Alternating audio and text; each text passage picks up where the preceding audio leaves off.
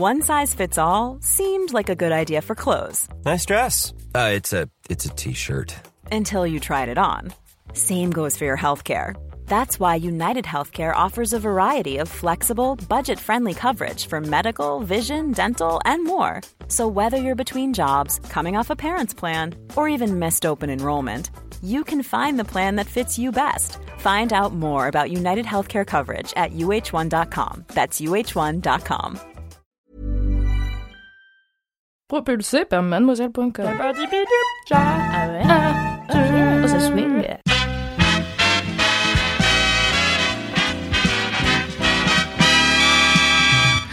Oh là là. Je suis si contente. Bonjour, bonsoir Internet, c'est trop bien. Ah, je suis Mimi, je suis rédactrice en chef de mademoiselle.com et j'ai l'honneur d'être accompagnée aujourd'hui de Alix Martineau. Bonjour Alix. Bonsoir, je suis Alix Martineau, chargée des podcasts chez mademoiselle.com. Tout à fait. Et je suis également avec Fabrice Florent, fondateur de mademoiselle.com. Wesh alors? Deux voix que tu connais bien ainsi que la mienne si tu es fidèle à Laisse-moi kiffer, le meilleur podcast de mademoiselle. Pour l'instant, peut-être que celui-ci va le détrôner, on ne sait pas. Bienvenue dans Sort le Popcorn, le nouveau podcast de mademoiselle.com qui va te parler de cinéma et de séries télé, c'est ma passion. Oui, Tellement oui, oui. heureuse, je trépignais d'impatience. Moi j'aime pas Moi le aussi. cinéma. Bienvenue. J'aime Ça pas, va le être film. bien. J'aime pas les films. Je n'aime pas les salles obscures ni le popcorn. Le podcast de la joie. Dans Sort le Popcorn, un mercredi sur deux, on te parlera du film qui sort cette semaine-là au cinéma et qui nous enthousiasme à fond. Donc on va t'en parler d'abord sans spoiler pour que tu puisses te faire une idée de est-ce que j'ai envie d'aller le voir, est-ce qu'ils en disent du bien, naninana. Et ensuite on t'en parlera avec spoiler, comme ça tu pourras écouter l'épisode quand tu auras vu le film ou quand tu auras décidé que tu t'en bats les couilles des spoilers, comme cette catégorie de la population que je ne comprends pas, et que du coup tu veux juste nous écouter, te spoiler et te décrypter tout le film. Et il y a aussi, avant tout ça, dans l'intro qui arrive très bientôt, une petite partie. Qu'est-ce qu'on regarde en ce moment? Qu'est-ce qui nous fait kiffer? Voilà, des petites recos vite fait comme ça. T'es prêt? T'es prête? Vous êtes prête? Êtes Bah, moi, je suis très prête. Ok, trop bien. Il y aura aussi un épisode par mois où nous parlerons de séries télé. Mais je t'en dirai plus dans le premier épisode autour des séries télé. Donc abonne-toi. Il y a un seul flux, tu auras tous les épisodes dessus. Ça va être trop bien. Voilà, tu me diras ce que tu en penses, tu laisseras des commentaires, tu m'enverras des mails pour dire qu'est-ce que vous pouvez améliorer, par exemple, avoir des jingles pro, tout ça. On verra. Alors, j'aimerais savoir qu'est-ce que vous regardez en ce moment, qu'est-ce qui vous fait kiffer? Et je vais commencer par Fabrice car il m'a fait un petit sourire en coin et je sais de quoi il va parler. non, pas du tout. Peut-être pas, peut-être tu regardes des documentaires sur Arte. Peut-être qu'on aura exactement le même kiff du moment. Bah, j'en ai un en plus. Ok, la meuf. C'est pas des kiffs. Après, les gens ils se perdent. Ils Oui, sont là. Ah, il y a. Fab qui parle de kiff. Moi, je voulais écouter ça. Non, le mais alors, si vous- Qu'est-ce que quoi Si vous écoutez Laisse-moi kiffer, vous avez sans doute entendu parler de cette série que je regarde depuis l'épisode 1 au moment où elle est sortie, contrairement à d'autres personnes qui décident de ne pas suivre mes recommandations, comme par exemple Mimi ici présente dans cette salle. Oui, du coup, j'ai rattrapé une saison et demie en bingeant. C'était trop bien. J'ai, je suis tombé sur cette série euh, donc il y a un an et demi à peu près, euh, qui venait de sortir sur HBO, qui s'appelle Succession et qui m'a catch-up qui m'a attrapé vraiment dès le premier épisode euh, qui est en gros le pitch c'est euh, l'histoire d'une famille euh, richissime à crever où en gros le daron est à la tête d'une sorte de monopole euh, fou de, de comment dire de d'empire complètement fou média à la fois médiatique euh, d'entertainment, croisière. croisière, machin. Le mec a tout vraiment tout. Euh, et tout le tout le pitch tourne autour de bah en fait il finit par avoir 80 balais ou je sais plus enfin 70 80 ans. En tout cas il est vieux quoi. Euh, il va être temps qu'il cède sa place. Sauf que euh, c'est une famille un peu particulière n'est-ce pas? Oui, On peut on dire peut que- dire ça, oui. on peut dire que c'est une famille un peu particulière. Et donc, il y a ces quatre enfants, parce qu'il a quatre enfants, euh, qui euh, tournent un peu autour de lui pour euh, se dire, OK, comment on va faire pour euh, prendre la place de papa Euh, Voilà, sachant que je vous spoil vraiment le tout début, mais c'est pour bien vous faire comprendre à quel point la série est folle, c'est qu'à la fin du premier épisode, le gars fait un malaise cardiaque. Et, euh, et donc, tout le... Ah, je vais pas pouvoir regarder la Fabrice, tu m'as spoilé. La saison 2 vient de se terminer, Mimi? Oui, alors, du coup, deux choses. T'as pas dit que le daron, c'est le pire fils d'up, c'est un daron ultra toxique et tout. Et je pense que ça fait partie du plaisir aussi de regarder cette série pour à chaque fois voir à quel point il va pouvoir niquer le cerveau de ses enfants, qui sont grands, hein, on dit ses enfants, mais c'est des adultes, qui sont tous cramés du ciboulot parce qu'ils ont un daron plutôt toxique. Et j'ai vu sur Twitter le meilleur résumé de Succession, et je pense que c'est un, un bon hameçon pour les gens. Imaginez une série sur les Lannister, et Tywin c'est le héros, et ben c'est Succession, et c'est dans le monde Ah. moderne, et c'est trop bien. passion. Oui, oui, oui. Voilà, Mais tu si sais vous que avez toujours genre- voulu un spin-off sur Tywin, c'est Succession. C'est c'est genre ma prochaine série. Enfin là, je, je vous parlerai de ce que je regarde en ce moment. Vous serez impressionnés. Et euh, Rappelons qu'Alix a une forte expertise en cinéma et en série télé qu'elle va vous jeter au visage très bientôt. Mais avant de regarder Succession, qui sera bon un peu en dessous de ce que tu regardes actuellement, bien sûr. forcément. Euh, oui, du coup, la saison 2 vient de se finir et avec Fab, on l'a regardé euh, tous les lundis midi, puisque aux US, du coup, ça a pris la place de Game of Thrones. C'est le dimanche soir sur HBO, ce qui est une place euh, très convoitée. Et du coup, le lundi, nous, on peut le regarder sur OCS euh, légalement en France. Et tous les lundis midi, du coup, depuis quelques semaines, avec Fab, on regarde l'épisode de la semaine de Succession. Si vous suivez Mademoiselle sur Instagram ou que vous nous suivez, vous avez vu nos stories débiles où on saute sur nos chaises en faisant Ah à chaque épisode. C'est trop, trop bien. Et euh, c'est vraiment, c'est hyper bien écrit, c'est hyper beau. T'as tout le budget HBO qui claque parce que comme c'est des gens richissimes, bah il faut bien qu'ils prennent des hélicos, qu'ils aillent dans des Mhm. châteaux, sur des yachts et La tout. base. Voilà. Mhm. Et c'est pas genre on les a mis dans un appartement et on a dit que c'était une cabine Non. de yacht. Le yacht, il est là et il est très grand. Il est plus grand que mon immeuble où j'habite moi sur la terre ferme. Donc c'est trop bien. Il y a des vraies révélations, je trouve, en termes d'acteurs et d'actrices. Il y a Ouais. plein de gens. Alors je- le seul que je connaissais, c'est le frère de Macaulay Culkin, Kiran, je crois Culkin, qui joue un des enfants, qui a un peu la même tête que son frère, euh, mais en brun. Les autres, je les avais quasiment jamais vus. Même Brian Cox, qui joue du coup le daron, qui a une grande carrière parce que voilà, il est vieux, mais je savais pas qui c'était car je n'ai pas de culture. Et euh, c'est vraiment à chaque épisode, je suis bluffé par euh, Le talent acteur. d'acteur de ces gens. Étant Jeremy Strong qui joue Kendall, le, le deuxième fils euh, de du héros du coup du père et qui est euh, qui a une grande grande place dans les deux saisons. La première saison tourne beaucoup autour de lui, la deuxième tourne autour de lui d'une autre façon. Et vraiment le gars, il ah j'ai tellement d'empathie pour lui, il joue trop bien. il Bref. joue très très bien. Du coup, Succession, la saison 2 vient de se finir. La bonne nouvelle, c'est que c'est renouvelé pour une saison 3. La bonne nouvelle, Putain, il y a bis- intérêt. hein. S'ils avaient pas renouvelé ça, franchement, j'aurais foutu le feu HBO. La bonne nouvelle bis, c'est que du coup, si t'as pas encore regardé, t'as deux saisons de 10 épisodes à regarder. C'est un long format, c'est hyper beau, c'est de la prestige TV, comme on dit. Et c'est vraiment un énorme kiff. Donc regarde-la et viens me rappeler que j'étais qu'un con de pas écouter Fabrice quand il m'a dit il y a deux ans, tu devrais regarder Succession, ça te plairait trop. Et que j'ai dit texto, ah non, les histoires de gens riches, ça m'intéresse pas. Voilà. Pour te montrer l'ouverture d'esprit de cette personne que j'ai néanmoins nommé rédac chef hein, de, mon magazine. Mais bon, bref. Tout ça, tout ça pour dire. Je pense qu'il faut aussi préciser un truc, c'est que je pense que c'est la seule série que j'ai jamais vue de ma vie où t'as pas un personnage que t'as envie d'aimer. moi, j'ai vu Breaking Bad comme ça. Non, Mais Jesse Pinkman. non, Jessie, Ah enfin Ah franchement. non, moi à la fin, je ne pouvais puis, pas. Ouais, peut-être tu peux avoir de l'empathie pour, pour sa meuf, tu vois, pour, euh, Ouais. enfin, tu peux avoir de l'empathie pour, pour son fils, tu peux avoir de l'empathie pour plein, plein de personnages qui sont très centraux. Mm. Mais Succession, je ne vois pas qui, avec qui j'arrive à avoir de l'empathie. Alors, si tu as de l'empathie pour, euh, justement, Kendall, euh, Jeremy Strong, qui en prend plein la gueule, c'est un peu son, son move, mais c'est aussi un gros fils d'up, hein, euh, par plein d'autres Oui, aspects. carrément. En fait, c'est ça, c'est que t'as de l'empathie parce qu'ils sont, ils ont pas choisi d'être comme ils sont et que clairement ils ont été élevés à être des bâtards. Oh. Mais ça n'empêche que c'est des bâtards, donc t'as de l'empathie. En même temps, tu dis, eh, j'ai pas envie d'avoir de l'empathie pour ce personnage. Ça, c'est compliqué. Donc ça te fait réfléchir aussi sur ton rapport euh, à la fils de puterie en général Ouais. et euh, au fait que finalement les gens ont une part d'ombre et de lumière. C'est juste que ceux-là, ils ont beaucoup d'ombre et beaucoup d'argent aussi. Si j'avais euh, la possibilité de faire des histoires de daron en, en anglais, euh, in English, j'irais bien interviewer le showrunner pour lui dire parle-moi de comment t'as fait pour inventer ce personnage de père. Bon, on comprend au fur et à mesure que lui-même a eu une histoire familiale qui est pas forcément compliquée, enfin qui est pas forcément très simple. Euh, mais c'est ouf à quel point c'est, pour moi, c'est une, série familiale. C'est, plein de leçons sur le parenting d'une manière générale, succession. tu regardes Succession, tu fais exactement ce qu'il fait pas. T'as des enfants à peu près équilibrés. Tu fais l'inverse de tout ce qu'il fait. il monte ses enfants les uns contre les autres. Enfin, et tu sens que c'est un vrai truc culturel familial, quoi. C'est pas juste là parce que il se rend compte qu'il va falloir qu'il cède la place. Non, Mais du coup, ancré. Est-ce que vous avez déjà regardé Empire ou pas? Alors c'est alors oui donc Empire Parce c'était que moi, un je genre de- Empire. C'était donc un genre de soap opera dans le milieu du hip-hop. C'est toujours d'ailleurs, c'est pas fini. La dernière saison va sortir. Et euh, je crois que j'en avais fait un article sur Mademoiselle. Et du coup, c'est pareil, c'est une tragédie familiale, mais avec du drama pour le coup à Mais tous non, les mais ça c'est génial. Mais, mais pareil, le père c'était un zinzin et en même temps, un épisode sur deux, t'étais là. Ouais, mais d'accord, je comprends pourquoi il fait ça et après t'es là. Le fils de pute. Enfin vraiment, c'était et pareil, il est à la tête de donc cet empire euh, musical euh, et moi j'avais trop kiffé. Les personnages sont trop Mm. badass. Cookie Lion, euh, voilà, j'adore. Mais je pense que tu comprends pourquoi le daron fait ça. C'est-à-dire qu'il Ouais. y a un vrai truc de c'est toute sa vie. Et je pense que se rendre compte que de lâcher sa boîte, c'est c'est- c'est signer sa mort en fait. C'est vraiment signer son arrêt de mort. Je pense Ouais, qu'il mais a ça ce explique truc pas là. pourquoi ça fait 30 ans qu'il nique ses gosses. Tu... Enfin, Alors- non, pas non. 30 ans qu'il flingue le cerveau de ses gosses, tu vois. Si, moi, j'ai, quand on parle un peu très très vite de sa famille, tu comprends assez rapidement que le mec, il, c'est compliqué pour lui dans sa tête, quoi, tu vois. Ouais. Déjà à la base. Je pense que cette intro est trop longue. Oui.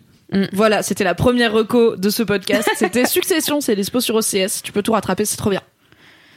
Alix Ah, alors moi je vous explique mon triple salto du moment, comme tu l'as décrit, Mimi. Triple salto, double axel, grand écart. En ce moment, je regarde trois séries. Enfin, je regardais puisque j'en ai fini euh, une.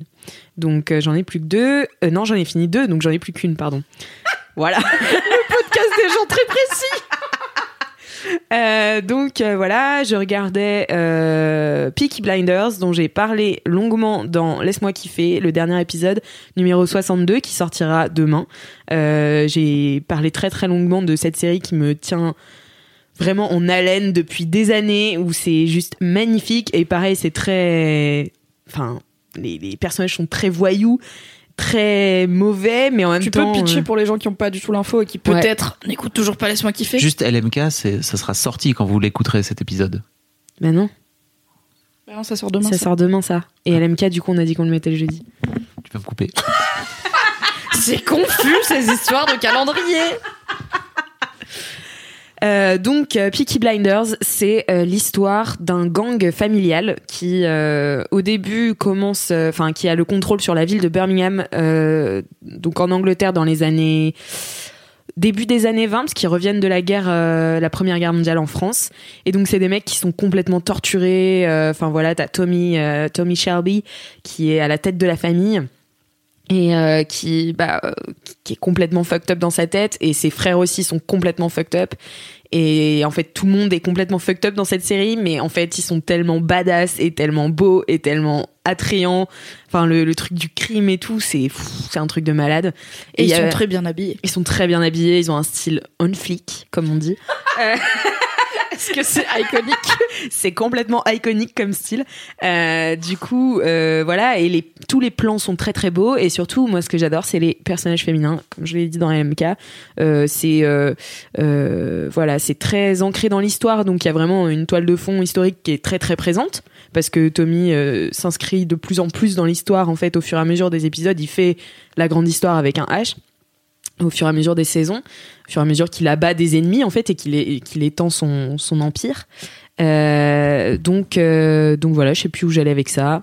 Bah que du coup tu regardes trois séries en ce moment. T'as Peaky Blinders. Peaky Blinders, je regarde aussi, alors ça je suis très en retard, American Horror Story parce que donc je sais que ça fait des années que tout le monde me, me parle de cette série qui est géniale.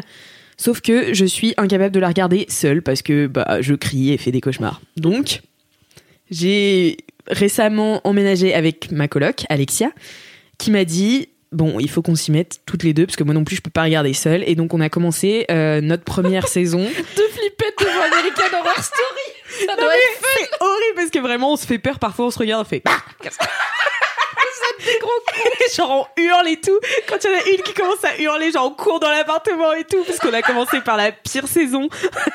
on a commencé par Asylum, donc c'est euh, c'est sur Ah. l'asile psychiatrique. Elle est atroce cette série. À un moment, on parce qu'on fait ça le dimanche soir et donc on s'est mise euh, devant, euh, enfin de- devant dimanche soir en mangeant. Et puis. euh, et puis on a regardé dès le début, donc Alexia a hurlé. Euh, je me suis enfuie. Elle fait vas-y, on regarde plan cœur pendant qu'on mange. Et après, on regardera American Horror Story. Donc ça fait une belle transition vers la Bravo. troisième série que je regarde. qui est donc la saison 2 de Planqueur qui est sortie il y a pas longtemps. Euh, donc Planqueur, c'est une série française euh, Netflix et euh, qui raconte l'histoire d'une jeune femme un peu désespérée qui vient de se faire têche par son mec et donc ses, ses amis lui payent un Un escort boy. un escort boy pour pour la charmer et elle elle sait pas que c'est un escort boy elle va tomber amoureuse de lui lui va tomber amoureux d'elle puis elle apprend que c'est un escort boy. Enfin bon voilà. C'est ça c'est la saison 1 Le drama, voilà. le drama, c'est une série française. Et du coup, c'est une série avec qui j'entretiens un rapport avec laquelle j'entretiens un rapport assez euh, particulier parce que je déteste tous les personnages. Euh, je les trouve bêtes. Et euh, Et, euh, et en fait, je, je la je critique chaque moment. Je dis mais qui fait ça, qui fait ci, qui fait ça, c'est pas possible d'être comme ça et tout. N'empêche que je ne peux pas m'arrêter. C'est-à-dire que j'ai bouffé tous les épisodes. On a regardé le dernier hier soir avec Alexia. Voilà, c'est Le fini. syndrome de Stockholm. Plutôt le syndrome du paquet de Pringles où une fois que tu l'as ouvert, Ouais, c'est ça, Ah. t'es là. Ah, c'est vraiment dégueulasse et cette tu te merde. détestes à la Ouais, fin. Tu c'est pas grave. C'est pas grave. fait. Donc voilà, j'aime bien. Moi, je suis une spécialiste des. euh, j'aime bien les petites séries de doudou, de confort et tout. Et donc, Planqueur, c'est typiquement une série doudou. Euh, donc voilà. American Horror Story bof. Très bof, oui. C'est pour ça que j'ai regardé que trois épisodes. Pringles, j'ai faim. Yes, on est sur des Pringles. Hum, quel goût, quel goût raffiné. Paprika Ah, les meilleurs. Non, bien sûr que non. Meilleure, c'est bien sûr celle à la crème et aux oignons. Tout le monde le sait, cet épisode n'est pas sponsorisé par Pringles, mais j'aimerais qu'il le soit. At Pringles, donne-nous de l'argent et des chips gratuites, merci. Nous sommes de retour avec Fabrice qui mâche discrètement pas trop près de son micro et je vais. T'avais fini, Alix? Oui, oui, oui. Moi, j'avais complètement fini. Merci pour ces trois recos qui sont effectivement dans trois styles très différents. Peaky Blinders, Planqueur, on confond souvent, c'est vrai que ça se ressemble. Ce n'est pas vrai. la même série, il y en a une qui est à Birmingham et l'autre à Paris, c'est facile. Petit indice, il y a la Tour Eiffel, ce n'est pas Peaky Blinders. Et moi, Marocco, euh, ce que j'ai regardé récemment et que j'ai bien aimé, dont j'avais envie de vous parler, on en parlait tout à l'heure, c'est El Camino, euh, le film euh, qui signe la fin de Breaking Bad. Donc on parlait tout à l'heure de Jesse Pinkman que j'aime Mhm. d'un amour pur. Donc pour rappel, Breaking Bad, dans les années 2000, c'était une excellente série sur un prof de chimie qui apprend qu'il a le cancer. Et comme il est aux États-Unis, le cancer va le ruiner car c'est un beau pays qui n'a pas la sécu. Et du coup, il se dit ah, il faudrait que je gagne beaucoup d'argent pour déjà payer mes soins et mettre ma famille à l'abri parce que je vais mourir et on n'a pas d'argent et son fils il est un peu malade et tout. Et du coup, il se dit je vais confectionner de la méthamphétamine et vendre de la méthamphétamine à des gens accro à la méthamphétamine. Décision logique, voilà, step one, faire de la drogue, devenir un baron de la drogue. Et il s'associe pour ça à un de ses anciens élèves du lycée qui a un peu drop out et qui est devenu un petit dealer de crack, justement, de crystal meth, qui s'appelle Jesse Pinkman. Et donc, Breaking Bad, c'était cinq merveilleuses saisons de Walt et Jesse qui se détestent, qui sont genre les, Walt c'est la pire personne, mais au début tu le sais pas, c'est le héros, du coup t'es là, on l'aime bien, et euh, après t'es là, pourquoi c'est vraiment un connard Pourquoi il fait ça? Ils arrêtent pas, Il arrête pas de lui taper dessus, de l'insulter à Jesse et tout, parce qu'il le voit comme un échec personnel que Jesse n'ait pas fait des- d'études, parce que c'est vraiment un petit branlot avec euh, des hoodies trop grands. Et euh, voilà, il monte les échelons de, du- de la fabrication et du trafic de drogue. Il y a des cartels, il y a des chefs de gang et tout. C'était vachement bien.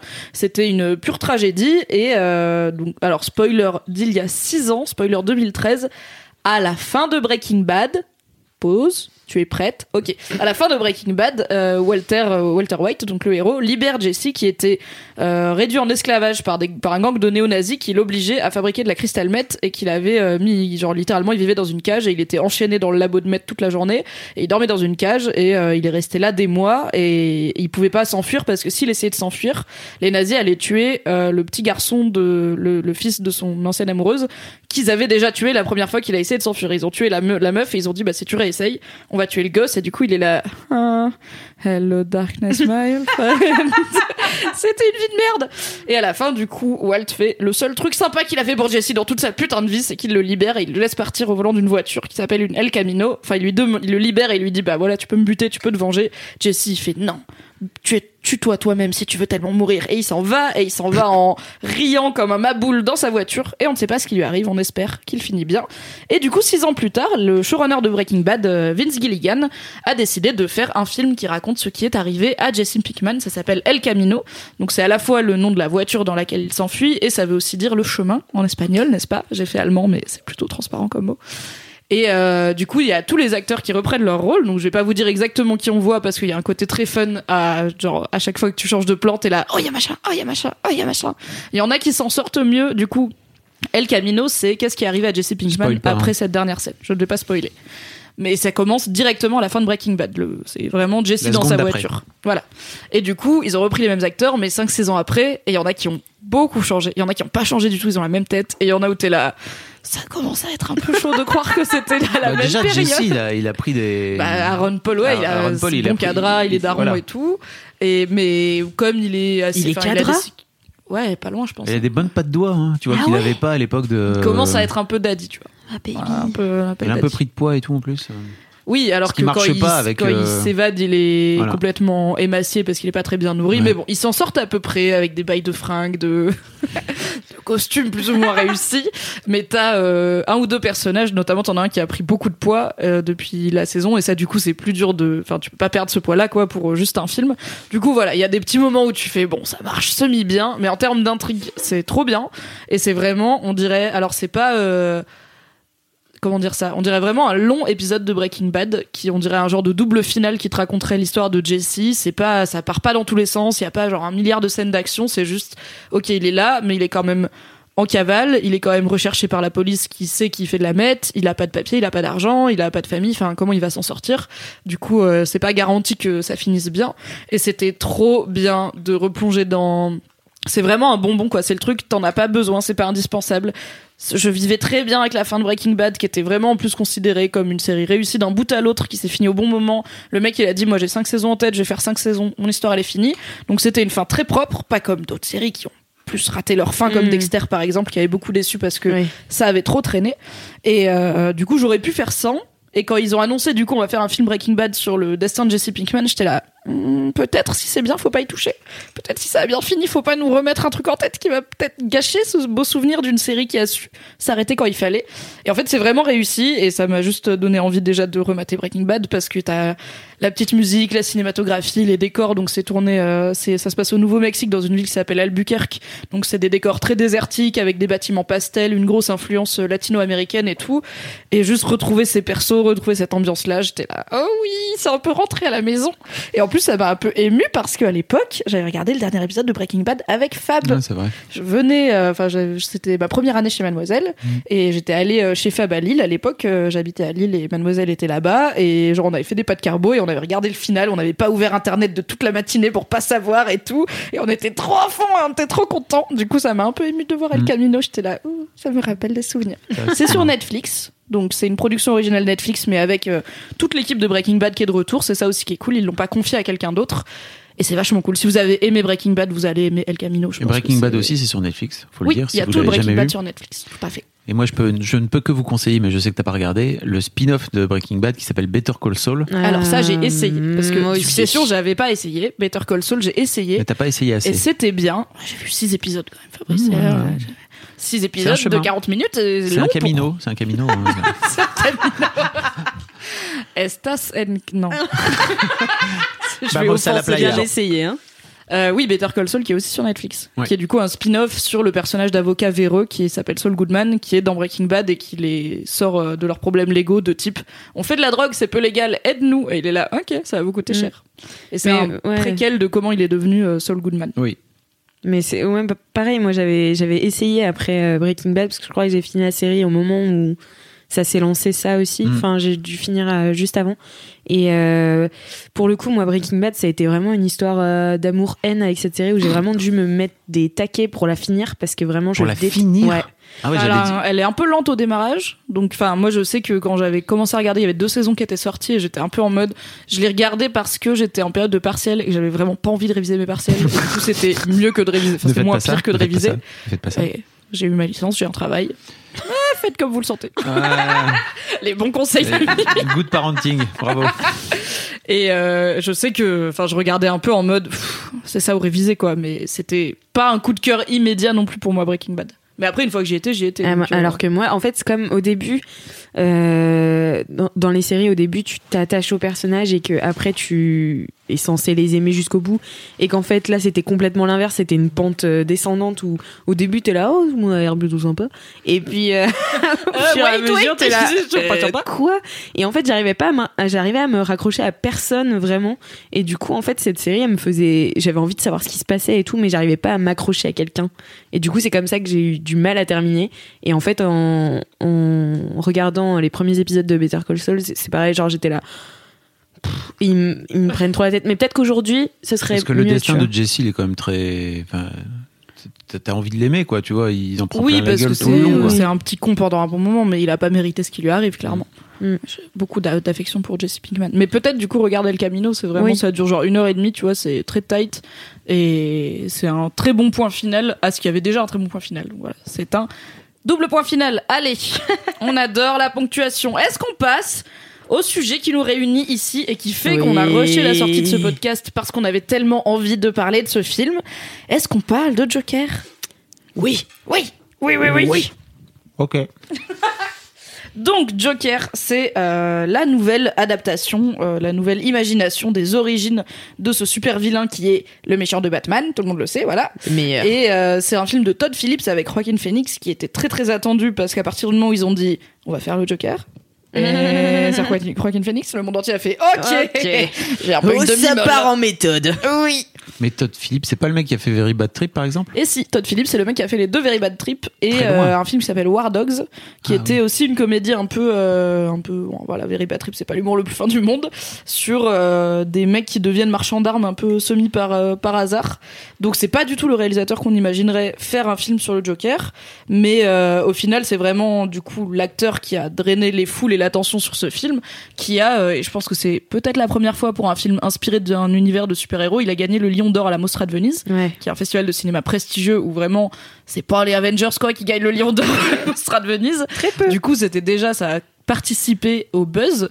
Donc je vous propose, on va pitcher le film, on va parler du contexte qui l'entoure parce qu'il y a un contexte médiatique assez intéressant autour. Ensuite, on va dire ce qu'on en a pensé sans spoiler. Et ensuite, on fera une alerte spoiler très claire avec genre des bruits de sirène qui font piou.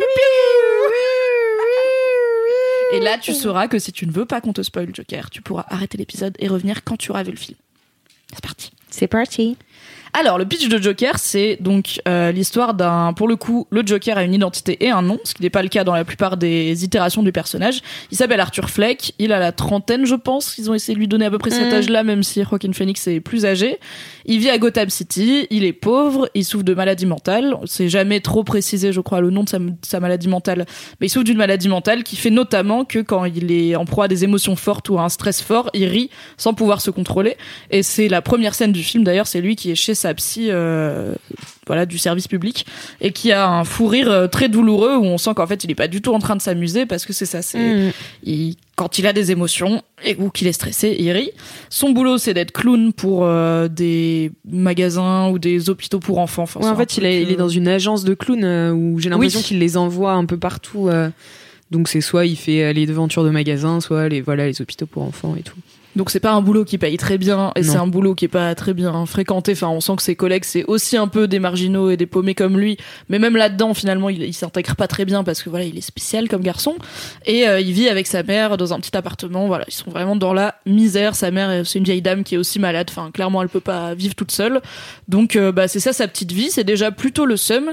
Et le film, c'est l'histoire de comment ce personnage va descendre petit à petit dans une spirale de folie jusqu'à devenir la figure du Joker telle qu'on la connaît avec les cheveux verts, avec le maquillage. Alors c'est un look qui est encore différent de tous les autres Jokers qui ont précédé, et tant mieux, puisqu'on n'est pas là pour revoir la même chose.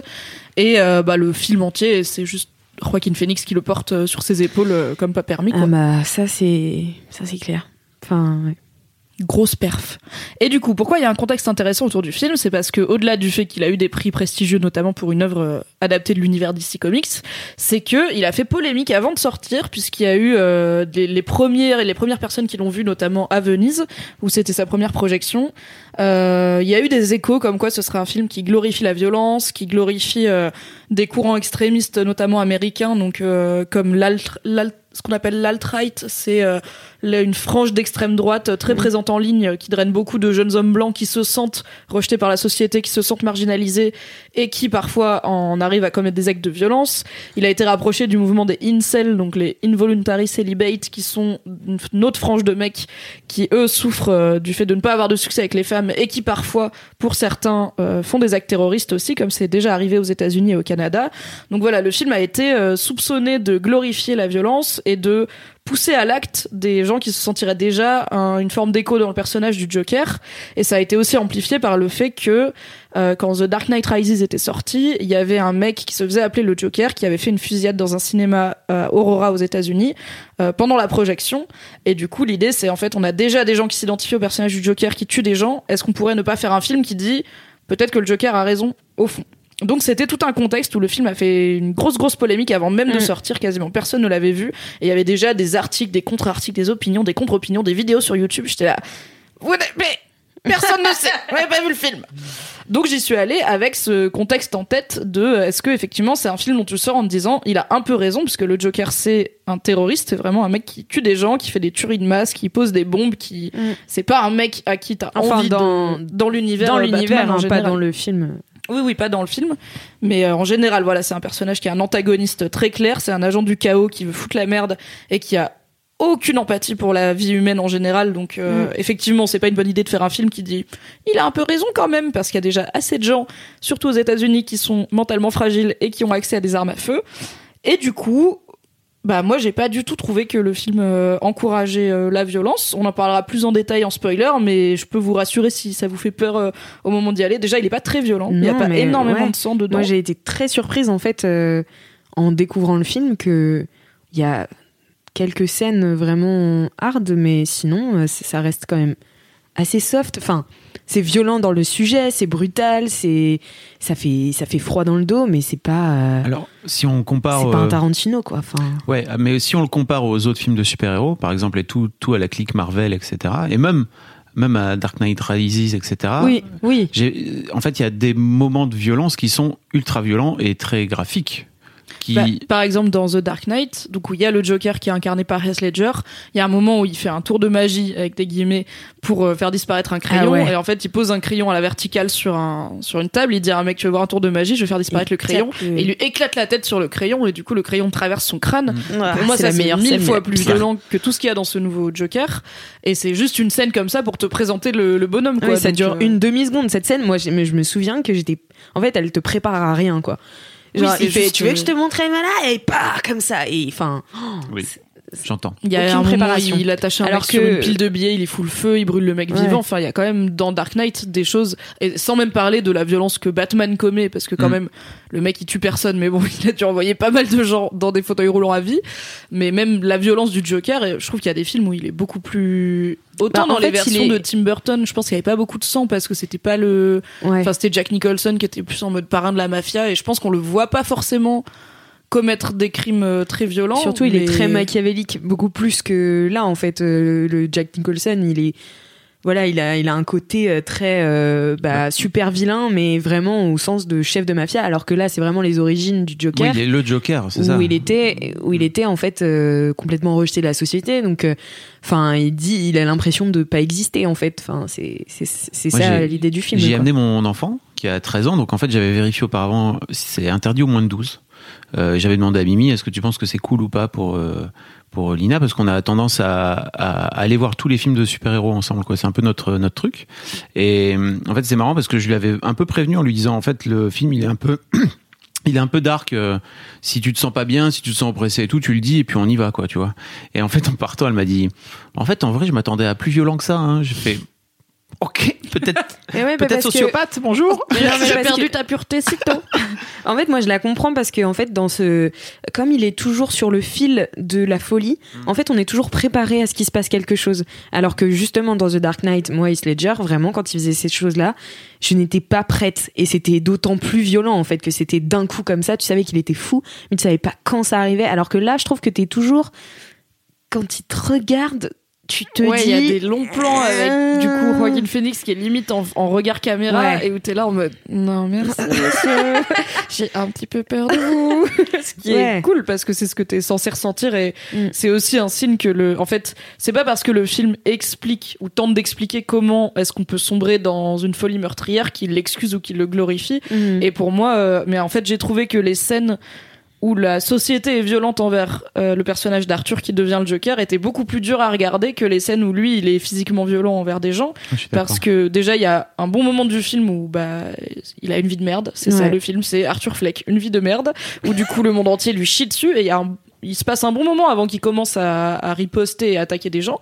Et du coup, c'est juste mais une cascade de seum. Ouais, Le film, il s'ouvre, il se fait agresser gratuitement, tout le monde se fout de sa gueule, sa vie, elle est nulle, son appart, il est nul, sa mère, elle est mais bif bof, euh, tu sens que enfin, c'est c'est médiocre, c'est triste, c'est juste Mhm. vraiment puis, d'une tristesse à crever, quoi. Et ça, j'ai trouvé ça plus dur à regarder que, oui, les quelques moments à base d'armes à feu où il finit par... Mhm. euh, personne lui vient en aide aussi. Il y a ce vrai truc de Ouais. personne l'aide. Quand il se fait tabasser la gueule, il se fait engueuler par son patron parce qu'il s'est fait tabasser la gueule Personne et qu'il a le perdu croit. le, panneau. Mm. Enfin, tu vois, c'est ridicule. Il dit, euh, je vais te l'enlever de ton salaire et tout.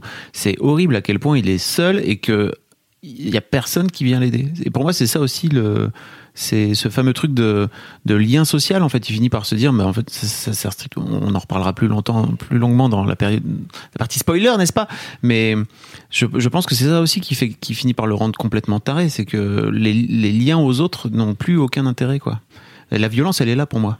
Oui, carrément. Et je pense que ça, c'est un motif récurrent de Gotham City dans l'univers d'ici, c'est que la première question à se poser, c'est pourquoi les gens habitent là? Qui aurait envie d'habiter à Gotham? Parce que on dirait le New York malfamé des années 80, et d'ailleurs le, le film Joker est très très très très visuellement marqué par des œuvres comme notamment Taxi Driver où c'est vraiment euh, Oui. je sais quelque je vais pas dire que c'est du plagiat parce que c'est très clairement un hommage et le, le réel s'en cache pas mais c'est vraiment il y a des plans tu pourrais mettre De Niro à la Oui. c'est marrant parce qu'il y a De Niro dedans Oui, qui c'est joue marrant. un présentateur télé que Arthur Fleck et sa mère regardent tous les jours.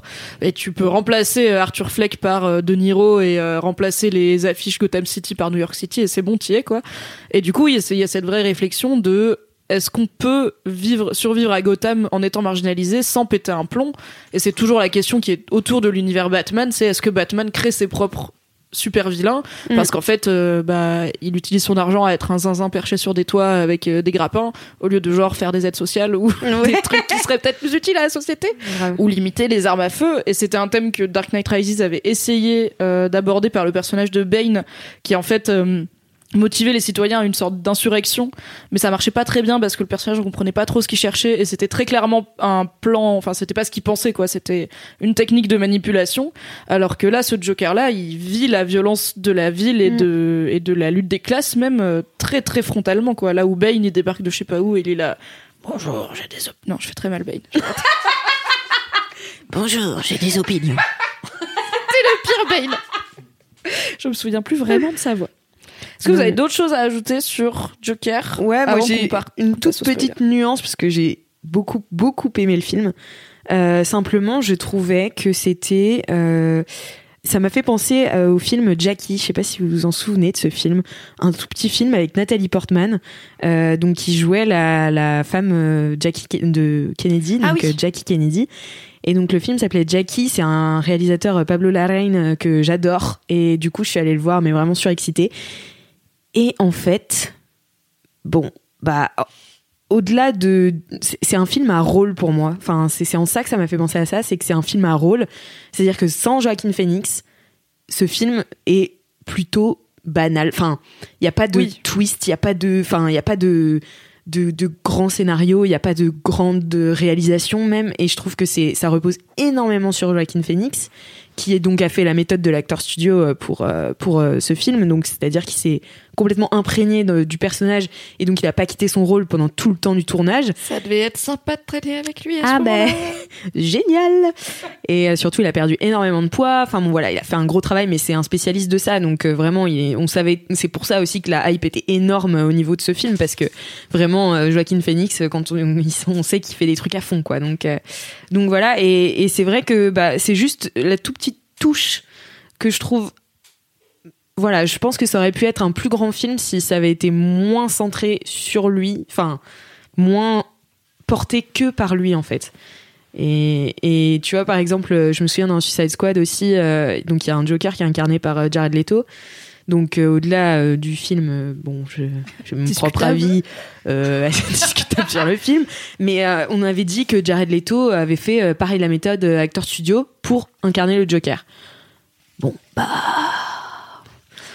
Ils l'ont coupé au montage. En vrai, il a, il a, je pense, 5 minutes d'apparition dans un film qui fait plus de 2 heures. Donc je pense qu'il y a tout un boulot qu'il a fait sur ce personnage qu'on ne voit pas et qu'on enfin, qu'on n'a pas vu et qu'on ne verra Ouais. jamais. Mais même en fait, ça aurait pu, ça aurait pu ressortir dans les quelques scènes qu'ils lui ont laissées. Sauf que en fait, même dans les quelques scènes, c'est un, enfin pour moi, euh, le Joker dans ce film-là, c'est un, c'est un pimp. Enfin, c'est un. Oui, c'est ça. C'est un, il a, c'est Il un, a un Mac, côté- quoi. ouais, c'est est, un Il est en gangster. club avec sa go euh, en micro-barésie sur les genoux. Il a des flingues partout, des tatouages Ouais, partout, euh, des dents en or. euh, ce qui est une, aussi une interprétation plutôt moderne et qui aurait pu être intéressante en soi de, Mm. ok, le Joker. Euh, plus intéressé par les plaisirs euh, de la vie, on va Ouais. dire clairement. Euh, mais en soi, moi, j'étais pas forcément contre cette idée-là. C'est juste qu'on la voit si peu que c'est juste Ouais, pourquoi il y a le Joker avec un grill en or dans un club à striptease? Enfin, c'est- Ouais. quel est le projet? Je ne sais pas. Mais comme il a pas vraiment d'histoire dedans, euh, peut-être Mm. qu'ils. Mais je pense qu'ils vont.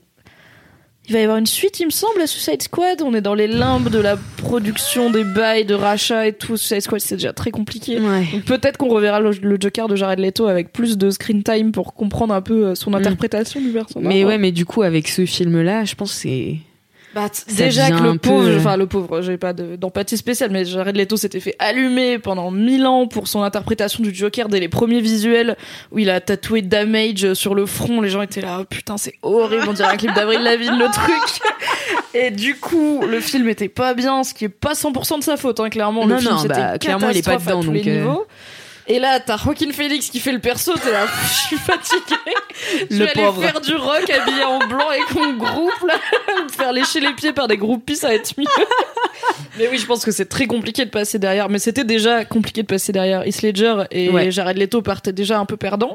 Mais Heath Ledger lui-même, quand il avait été annoncé en Joker, euh, il y avait un gros backlash de la part des fans Oui. qui étaient là, oh, mais c'est un acteur à midinette, euh, parce qu'il avait fait plein de teen movies Mhm. et plein de séries un peu romantiques et des trucs genre chevalier. Et personne ne croyait à Heath Ledger en Joker et il s'en est très bien sorti.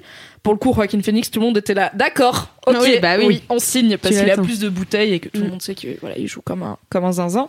Mais je suis d'accord avec ce que tu veux dire dans le sens où, en fait, je crois que c'est il y a Danny Caligula qui a fait une vidéo vachement cool sur le Joker, sur le film que je vous encourage à aller voir. Il y aura le lien dans la description.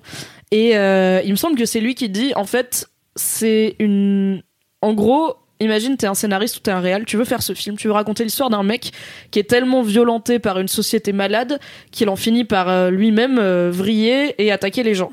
Bah soit tu fais un petit film avec pas trop de budget, tu l'appelles The Killer, ça se passe à New York et personne va le voir parce que la lutte des classes c'est chiant. Soit tu mets un autocollant, salut c'est Joker, vous connaissez les super-héros, vous aimez bien ça, il y a que ça qui est financé en ce moment. Et tu mets un acteur, et du coup t'as un acteur aussi incroyable que Joaquin Ouais. Phoenix parce que les gens veulent déjà voir ce film parce qu'il s'appelle Joker. Mais effectivement c'est t'enlèves le, enfin t'enlèves Gotham, t'enlèves le mot Gotham et la référence au Joker. C'est un film qui s'appelle The Killer et qui est sur un Oui. mec qui pète un câble quoi. Ouais, c'est clair. Ouais, c'est clair. Et pour moi, le film, il vaut, il vaut pour ça, parce que c'est c'est une histoire qu'on n'a pas souvent vu euh, raconter, en tout cas de cette façon-là, quoi, avec un acteur aussi fort que ça, quoi. En Oui cas, carrément. J'en attendais pas plus que ça, quoi. Tu vois, ma- ma- encore une fois, ma fille sortait de est sortie de là en disant, je, je pense qu'on l'a pas assez vu en Joker, tu vois. Elle était un peu déçue, elle aurait bien aimé le voir plus, avoir plus d'action peut-être et tout. Et je lui disais, mais euh, c'est tout le principe du film, en fait, c'est de, de voir la montée en puissance et qu'il faut prendre le temps justement que de se rendre compte à quel point il est en train de tourner zinzin parce que en fait euh, il en a pris plein la gueule quoi. Et si il passe d'un plan à l'autre de euh, moi ça va je suis avec ma daronne à euh, je finis par buter tout le monde, tu comprends pas quoi. Tu dis ok qu'est-ce qui s'est passé entre deux quoi. Ouais, c'est clair. Bon, après, j'en parlerai plus dans la partie spoiler, mais moi, il y avait des trucs que j'ai, je voulais et que j'ai pas eu. Ok, nous verrons. Et après, la grande question, c'est du coup, est-ce qu'on reverra ce Joker? Parce que très officiellement, c'est un one-shot, c'est un seul film. Il n'y a Mm. pas de suite, il n'y a pas d'histoire étendue, etc. Mais il fait énormément d'argent. Et les films qui font énormément d'argent, même s'ils disent il n'y aura pas de suite, il n'y a pas de suite, c'est un seul film, t'es là. Oui, bien sûr, surtout dans les univers de super-héros. Donc il est possible, alors c'est pas, il y a, y a aucune info, mais je serais pas étonnée si dans les Moi mois ou l'année à venir, ils disent ok, on a réussi, on a Mm. signé un deal, euh, Joaquin Phoenix revient à la limite en second rôle parce qu'il va du coup y avoir un nouveau Batman incarné par Robert Pattinson.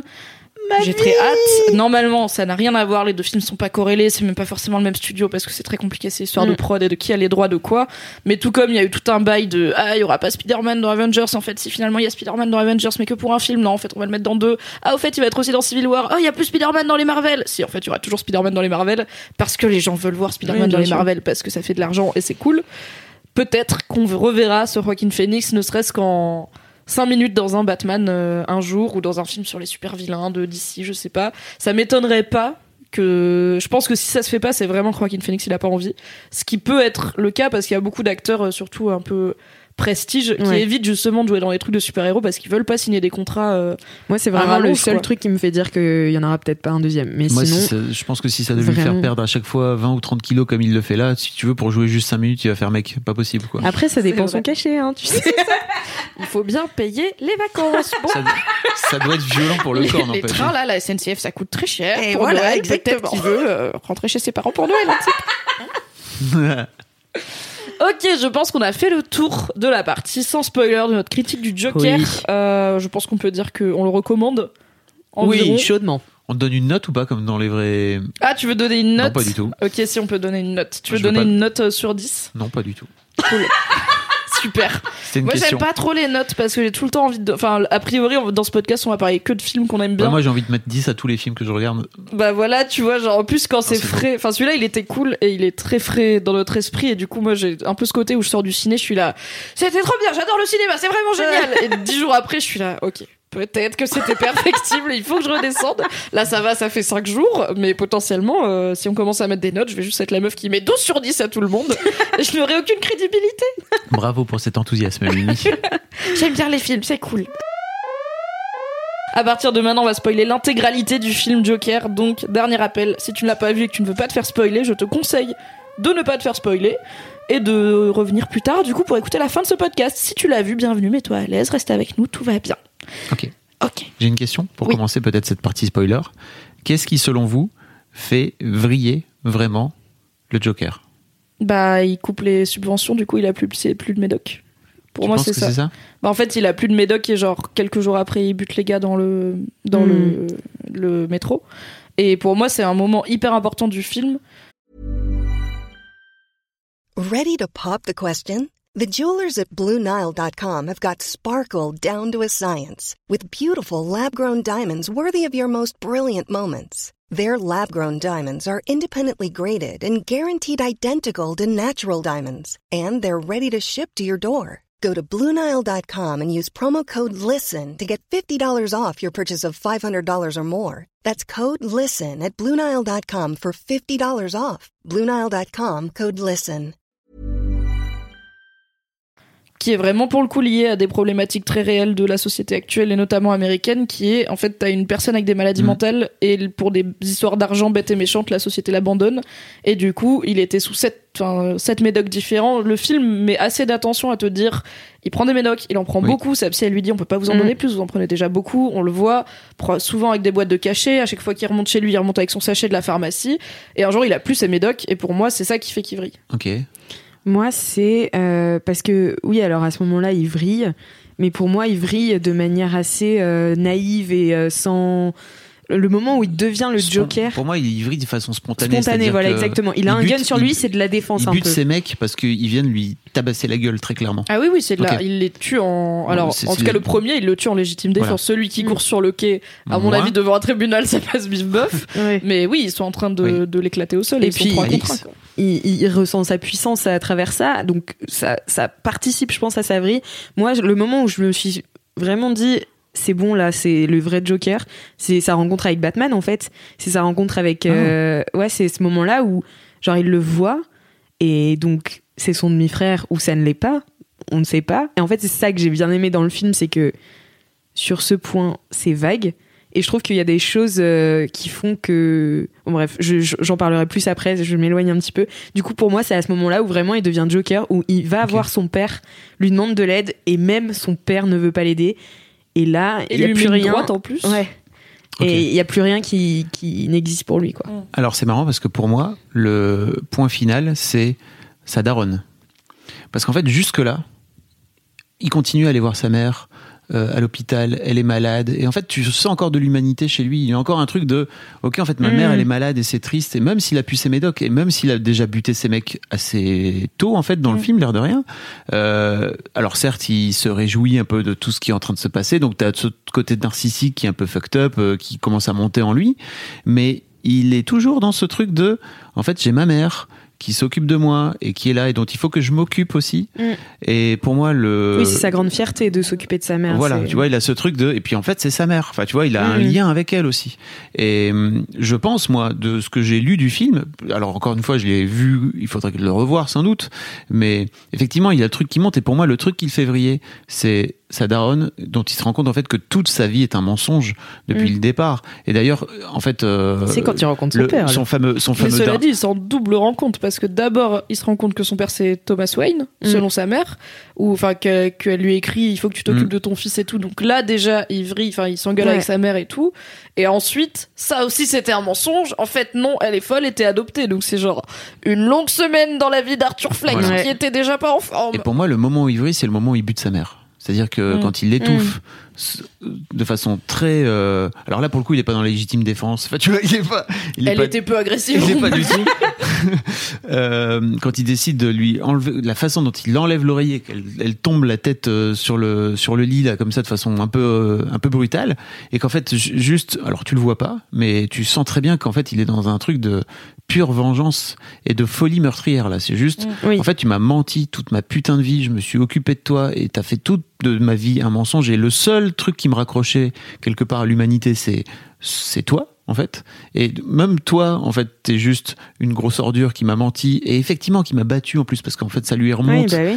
tous tous les tous Enfin, les c'est pas elle qui l'a battu, non, mais, enfin, bon, elle l'a pas protégé. Oui, oui. J'ai toujours ce coaching, euh, j'ai toujours ce podcast de coaching que j'adore écouter aux US où euh, le mec parle du parle du fait que en tant qu'enfant, on attend trois choses de nos parents euh, d'être protégé, euh, d'être d'être aimé, bien sûr, et d'a- d'appartenir à quelque chose, donc à une famille ou à un groupe ou peu importe. C'est quoi ton podcast? Ça s'appelle Reboot. Euh, J'en ai un peu parlé dans as LMK, dans mais LMK. ça s'appelle Reboot, E R-E-B-2-O-T, euh, où t'as un- t'as des séances de coaching, en fait. Et ce mec revient très régulièrement là-dessus. Et, et pour moi, il y a, il y a ces trois trucs qui disparaissent, en fait d'un coup d'un seul quand Ouais. il découvre ce mensonge là et qui pour moi c'est vraiment le moment où ça le fait où ça le fait vriller quoi alors effectivement tout le reste euh, Oui, tout participe et c'est normal qu'il y ait plusieurs moments qui les médocs les machins effectivement La Et le- façon dont il perd son job aussi, où Voilà. son collègue Horrible. lui donne un flingue et il est là, Hum, vraiment dans ma situation, j'ai pas le droit d'avoir de flingue. Et son collègue, là, c'est pas grave, et puis tu après me le rendras bien. Et après, il le jette Ouais. le bus en mode, je sais pas d'où il a eu ce flingue. Ouais. Moi, il m'a dit qu'il en avait un, c'est dangereux et tout. Ou, Enfin, ouais, il y a tout qu'il abandonne. Mm. Mais je suis d'accord que sa mère, c'est le dernier domino. On est d'accord que.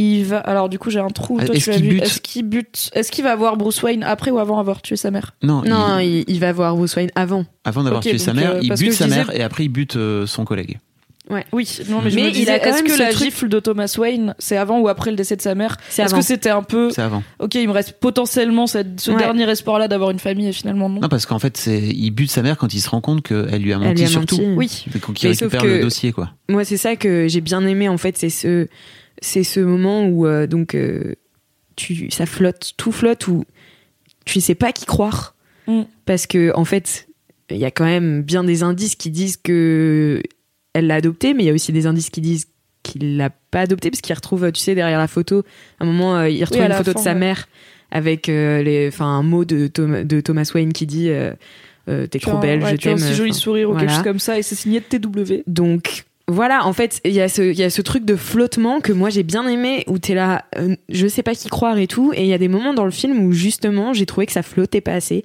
et où c'était un peu trop obvious, on disait, regarde, non mais là il délire, par exemple, quand euh, euh, la meuf, euh, donc euh, il voit la, la meuf, enfin il rentre dans le salon de cette meuf, je sais même Sa plus comment elle s'appelle, sa voisine.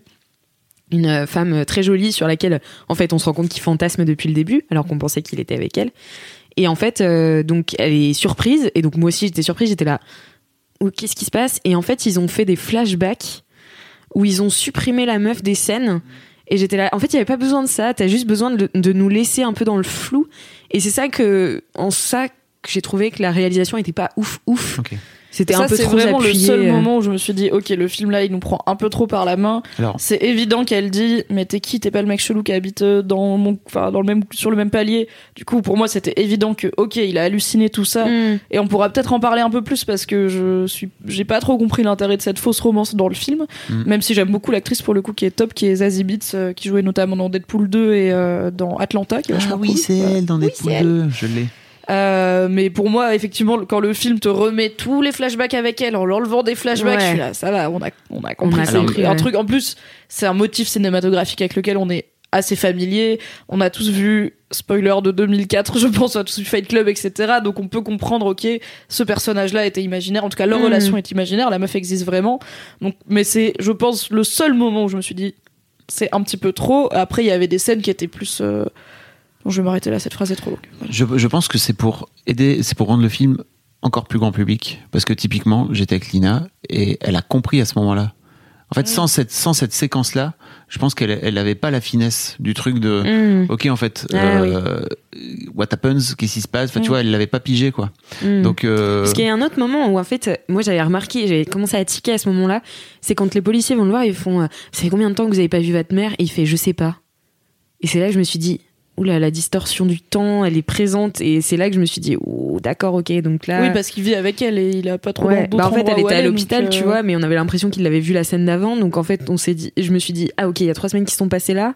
Enfin, je Oui, au final, t'as très peu de repères temporels Ouais, dans le ça. film, à part à la limite les actualités où tu te dis bon bah voilà ça se déroule pas pendant Mm. deux ans quoi le truc mais bon voilà c'est une révolte qui gronde tu sens il y a je pense qu'il y a quelques marqueurs temporels de type euh, la semaine dernière ce crime Ouais. atroce dans le métro machin mais les- très peu la grève des éboueurs qui peut pas non plus durer pendant trois ans, quoi, tu vois. Bah, apparemment, il y en a une à New York justement dans les années 80, 70-80 qui était vénère et qui a duré longtemps. Donc euh, c'est aussi l'inspiration et c'est un motif récurrent des films de cette période. Euh, et si l'autre moment où j'ai trouvé le film un peu... En fait, j'ai trouvé le film ambigu, mais c'était intéressant. C'est euh, la première fois qu'il regarde euh, donc l'émission de Murray, qui est jouée Mm. par Robert De Niro avec sa mère. Ouais, ouais. Il s'imagine, euh, enfin moi je l'ai lu comme il s'imagine y aller et être dans le public et être repéré par Murray et dire voilà moi je suis un bon fils, je m'occupe de ma mère, on vous regarde tous les jours et Murray il le fait descendre, il dit je suis fier de toi. Bien sûr qu'il s'imagine pourquoi tout. tu dis je l'ai lu Et comme... ben j'en ai parlé hier avec des potes au bar, on était quatre et on était deux à être là. Bah c'est une alu c'est sûr parce qu'après on le revoit dans le lit de sa mère. Enfin c'est très clairement Mm. Il regarde la Bah télé, oui. il s'imagine ça, il est toujours là. Et il y en avait deux qui étaient là. Mais non, c'est qu'il y est allé plus jeune parce qu'en fait, quand il se voit, comme c'est une alu, il se voit plus beau qu'il n'est, il se voit plus en forme. Du coup, il a moins de rides, il est mieux habillé, il est plus propre sur lui et tout. Et du coup, les deux autres l'avaient lu, les deux autres personnes à qui j'étais avaient vu ça comme ah, il y a été quand il était plus jeune, avant d'aller aussi mal, et il Ah se ouais, souvient non. de ça. Et je suis là. Ah. Non, je pour pense moi, pas. C'est une alu. Je pense pas parce que en vraiment googlant, apparemment, oui, c'est une- c'est bien une Ouais. alu, donc j'avais raison depuis le début. Mais c'est marrant de voir que voilà, on est quatre et en fait, on a Ouais. deux interprétations différentes d'un moment. Et en fait, au final, les deux marchent à peu près, tu vois, parce qu'il aurait pu effectivement y aller 5 ou 10 ans plus tôt. Murray, il voit défiler un milliard de gens dans son public, donc qui se Mm. souviennent pas de lui euh, après l'avoir vu faire son stand-up pété, là, c'est pas très, c'est pas non plus déconnant. Moi, je trouve que ça marche mieux s'il l'imagine, parce que clairement, il fantasme d'aller dans cette émission. Et du coup, le fait que la première fois où il y passe, ce soit pour se moquer de lui, c'est encore plus horrible. J'étais tellement triste pour lui. Ouais. Mais ouais, ça, ça casse Ça pas le film si tu penses qu'il y a marche. vraiment été, quoi. Ouais, pour moi, ça marche mieux que pour lui, c'est son Mm. moment de gloire et qu'il n'a pas ce vieux souvenir sur lequel se rattacher, quoi. Oui, et puis, et il est pas, enfin, il est pas. On pourrait se dire que peut-être sa maladie s'est aggravée, mais il est pas émotionnellement capable d'aller parler devant Mm. à son émission préférée. Enfin, il aurait, Mm. il Mais ce que j'ai bien aimé capable. là, c'est qu'il s'en rend compte en fait. Il dit mais vous vous moquez de moi en fait. Et c'est Oui. en fait ça m'a rendu tellement triste qu'il soit content d'y aller alors qu'ils allaient se moquer de lui et qu'en fait il s'en rende compte. J'étais là. Yes.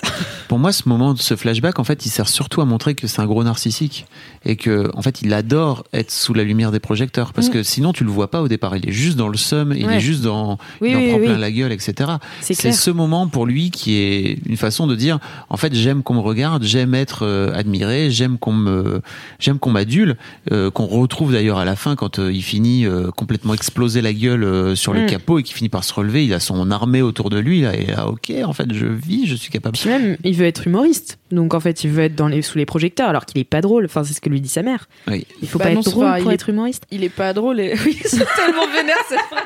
Faut pas être marrant pour faire des blagues. ok, maman, super. Trop bien.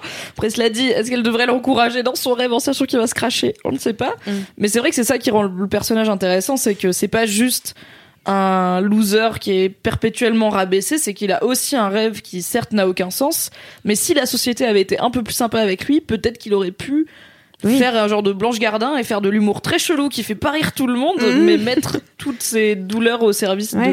d'une forme de comique. Mais juste, c'est devenu un mème. En fait, il a fait le buzz et t'as son animateur préféré qui se moque de lui et il est là. Ok. Tu veux Mhm. jouer à ça? On va Non, jouer mais à ça c'est pas possible de monter sur scène. Enfin, tu vois, la séquence elle est malaisante au possible, et tu t'imagines toi être dans le public et de voir un mec comme ça en train de rire pendant pendant quatre minutes avant de pouvoir placer une seule phrase. J'aime beaucoup Blanche Gardin, mais en fait, si Blanche Gardin elle faisait ça, franchement, elle aurait pas elle aurait pas Mais schéma à attends, il y en a hein. un qui fait ça. Euh, attends, Non, je crois il- qu'il y en a un, qui, un non. humoriste qui, qui fait des trucs comme ça. Alors il y en a plein qui jouent sur le malaise en fait, Ouais. et on était allé en voir un dont j'ai plus le Monsieur le- Fraise un truc. Oui, mais Monsieur Fraise, il est vachement là-dedans, mais en fait, Ouais. tu finis par c'est contrôlé. Oui, ah bah bien sûr. Tu bien vois, sûr. et- Oui, lui, il ça se voit qu'il contrôle pas. C'est contrôlé et c'est fait pour et Moi, ça et me fait beaucoup rire d'ailleurs. Ouais, alors parfois Monsieur Fraisse, tu vois, je suis là, pff, ok la suite, très bien, on a compris le, on a compris la vibe, faut avancer maintenant.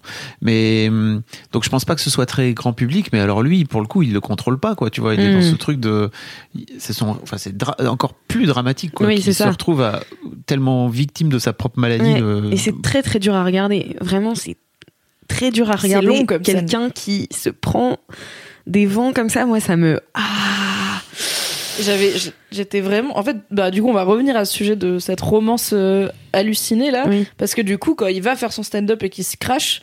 Dans sa tête, il y a, mais à ce moment-là, tu sais pas que c'est une alu, il y a sa meuf, donc sa voisine, et elle est, et elle rigole, et elle, Elle est un peu la seule à rigoler, mais tu Mm. sens qu'elle est là en mode, ok, elle, elle le comprend, et elle voit bien qu'il est chelou, mais elle l'aime comme il est, et en Ouais. fait, ça la fait marrer, elle se moque pas, c'est très clair que elle Oui. rigole à ce qu'il fait en disant, bah, c'est quand même bien tes vannes, tu vois, c'est perfectible, c'est mais normal qu'elle se bien. moque pas puisqu'elle est dans sa tête. On le sait pas encore, mais elle est dans sa tête.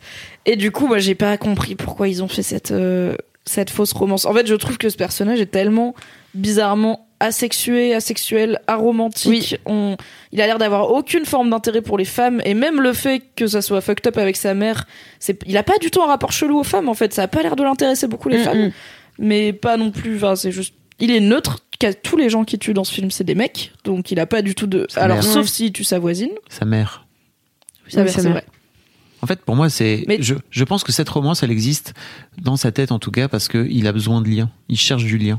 Et on revient toujours Mm. à ce truc de j'ai besoin de me raccrocher aux autres. C'est un vrai, vrai truc qui est que, qui, est- qui est d'ailleurs compliqué pour les sociopathes, c'est de créer du lien d'une manière générale. Mm. Et je pense que tout son truc à lui, surtout qu'il essaie de se soigner, enfin tu vois, il essaie d'aller mieux, il est beaucoup là-dedans au départ, il est beaucoup dans je veux faire en sorte d'aller mieux et je veux faire en sorte de me soigner. Il essaie de d'avoir un lien avec cette meuf et en fait euh, c'est cette fameuse scène de l'ascenseur où elle montre qu'elle est en train de se suicider et lui il est là, ok cool, euh, un intérêt commun tous les deux, donc ça veut dire on a un Toi non truc plus, t'as pas envie de vivre, super. On a un on truc peut aller prendre un café euh, pour en parler. Et, et je pense que ça vient de là en fait. Pour moi, c'est en tout cas moi je l'ai expliqué comme ça. C'est-à-dire que j'ai vraiment ce truc de ok, en fait c'est pas juste une romance amoureuse pour toi, c'est juste quelqu'un avec qui que, que tu avec qui tu peux passer du temps et parler et qui et peuvent qui le venir valide à tous te les niveaux. voir. Voilà, parce c'est ça. que elle rit à ses blagues et quand il parle de du Oui. mystérieux clown qui a Oui, tué oui, les gens, elle est là, c'est un euh, héros. Moi, franchement, euh, je trouve que c'est bien ce qu'il a Mm. fait et tout. Donc, Exactement. et c'est juste après qu'il se voit, enfin qu'il voit le clown dans la couverture du journal et tout. Donc c'est aussi. Mais en fait, c'est bizarre, je trouve. Je trouve qu'il n'y avait pas besoin de mettre cette fausse romance là. Parce que il y a déjà petit à petit toute la ville, sauf les riches, qui prennent sa défense Mm. et on voit déjà des gens dans la rue qui sont là. euh, franchement, le clown du Mm. métro, il est trop Ouais, mais bien. il a pas un lien à lui. Tu vois, c'est pas c'est pas des gens qui viennent lui dire Surtout qu'au début, Bravo. il s'en fiche un peu de ce que les autres. Enfin, lui, pour lui, en fait, ça, n- il n'est pas politique. C'est ce qu'il dit tout le temps. En fait, il est pas politique Oui, jusqu'à la fin. hein. Jusqu'à la fin, oui.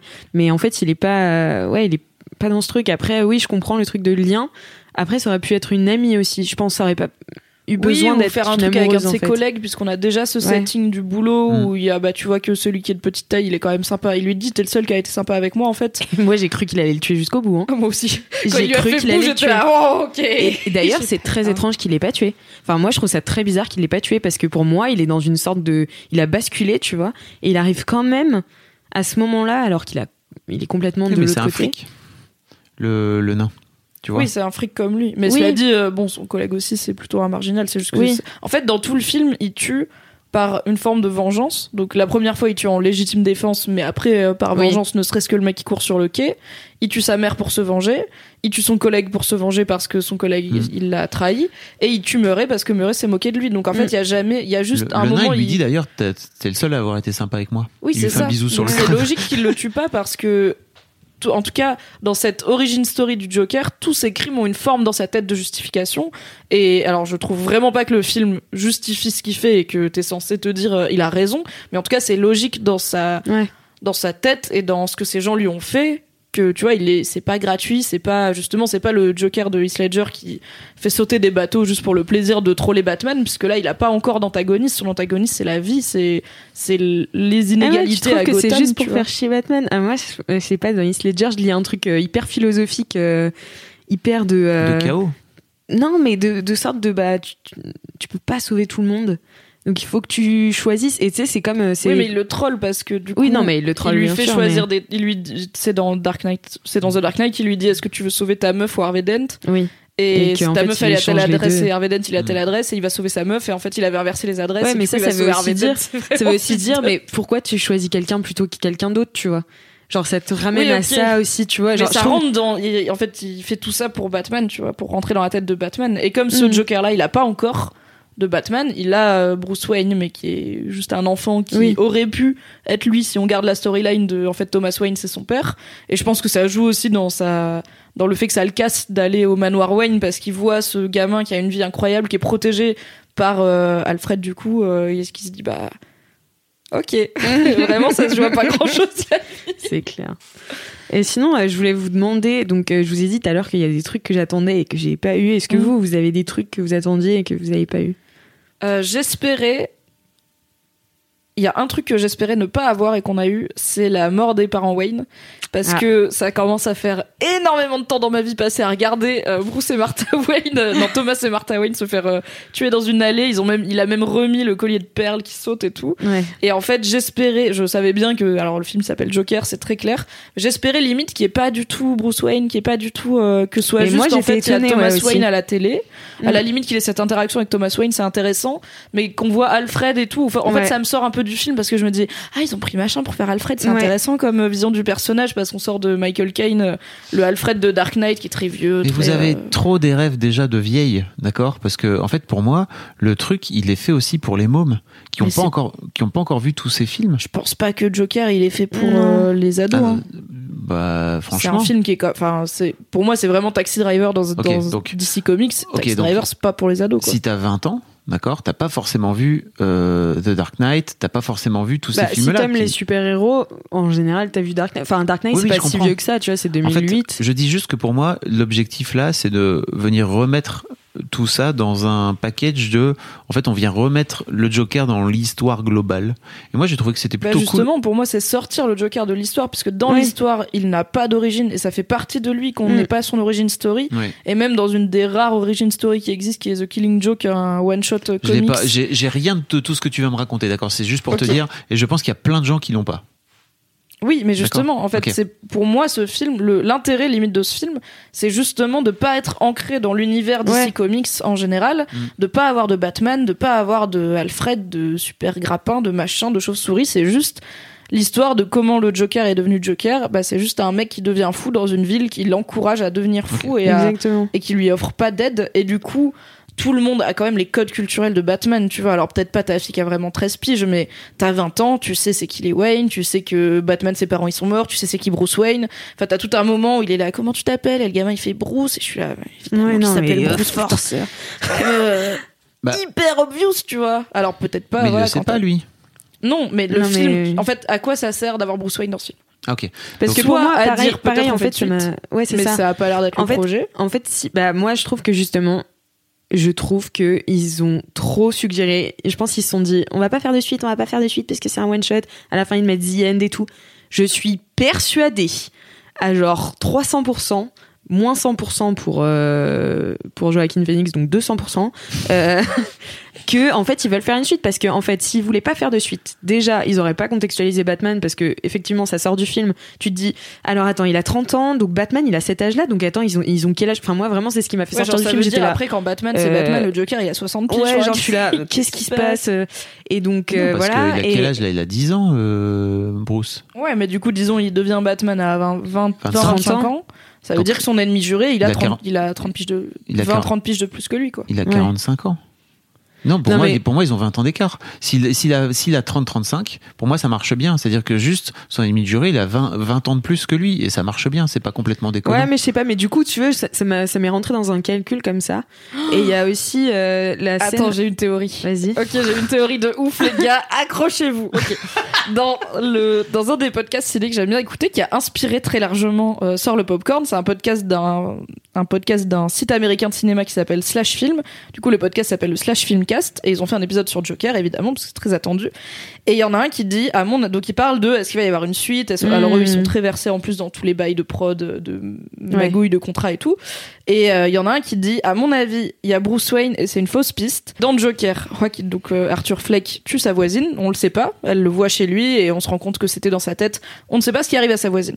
Il la tue, mais il tue pas sa fille. et sa fille grandit pour devenir un genre de super-héroïne, peut-être Catwoman, qui se venge de l'homme qui a tué sa mère.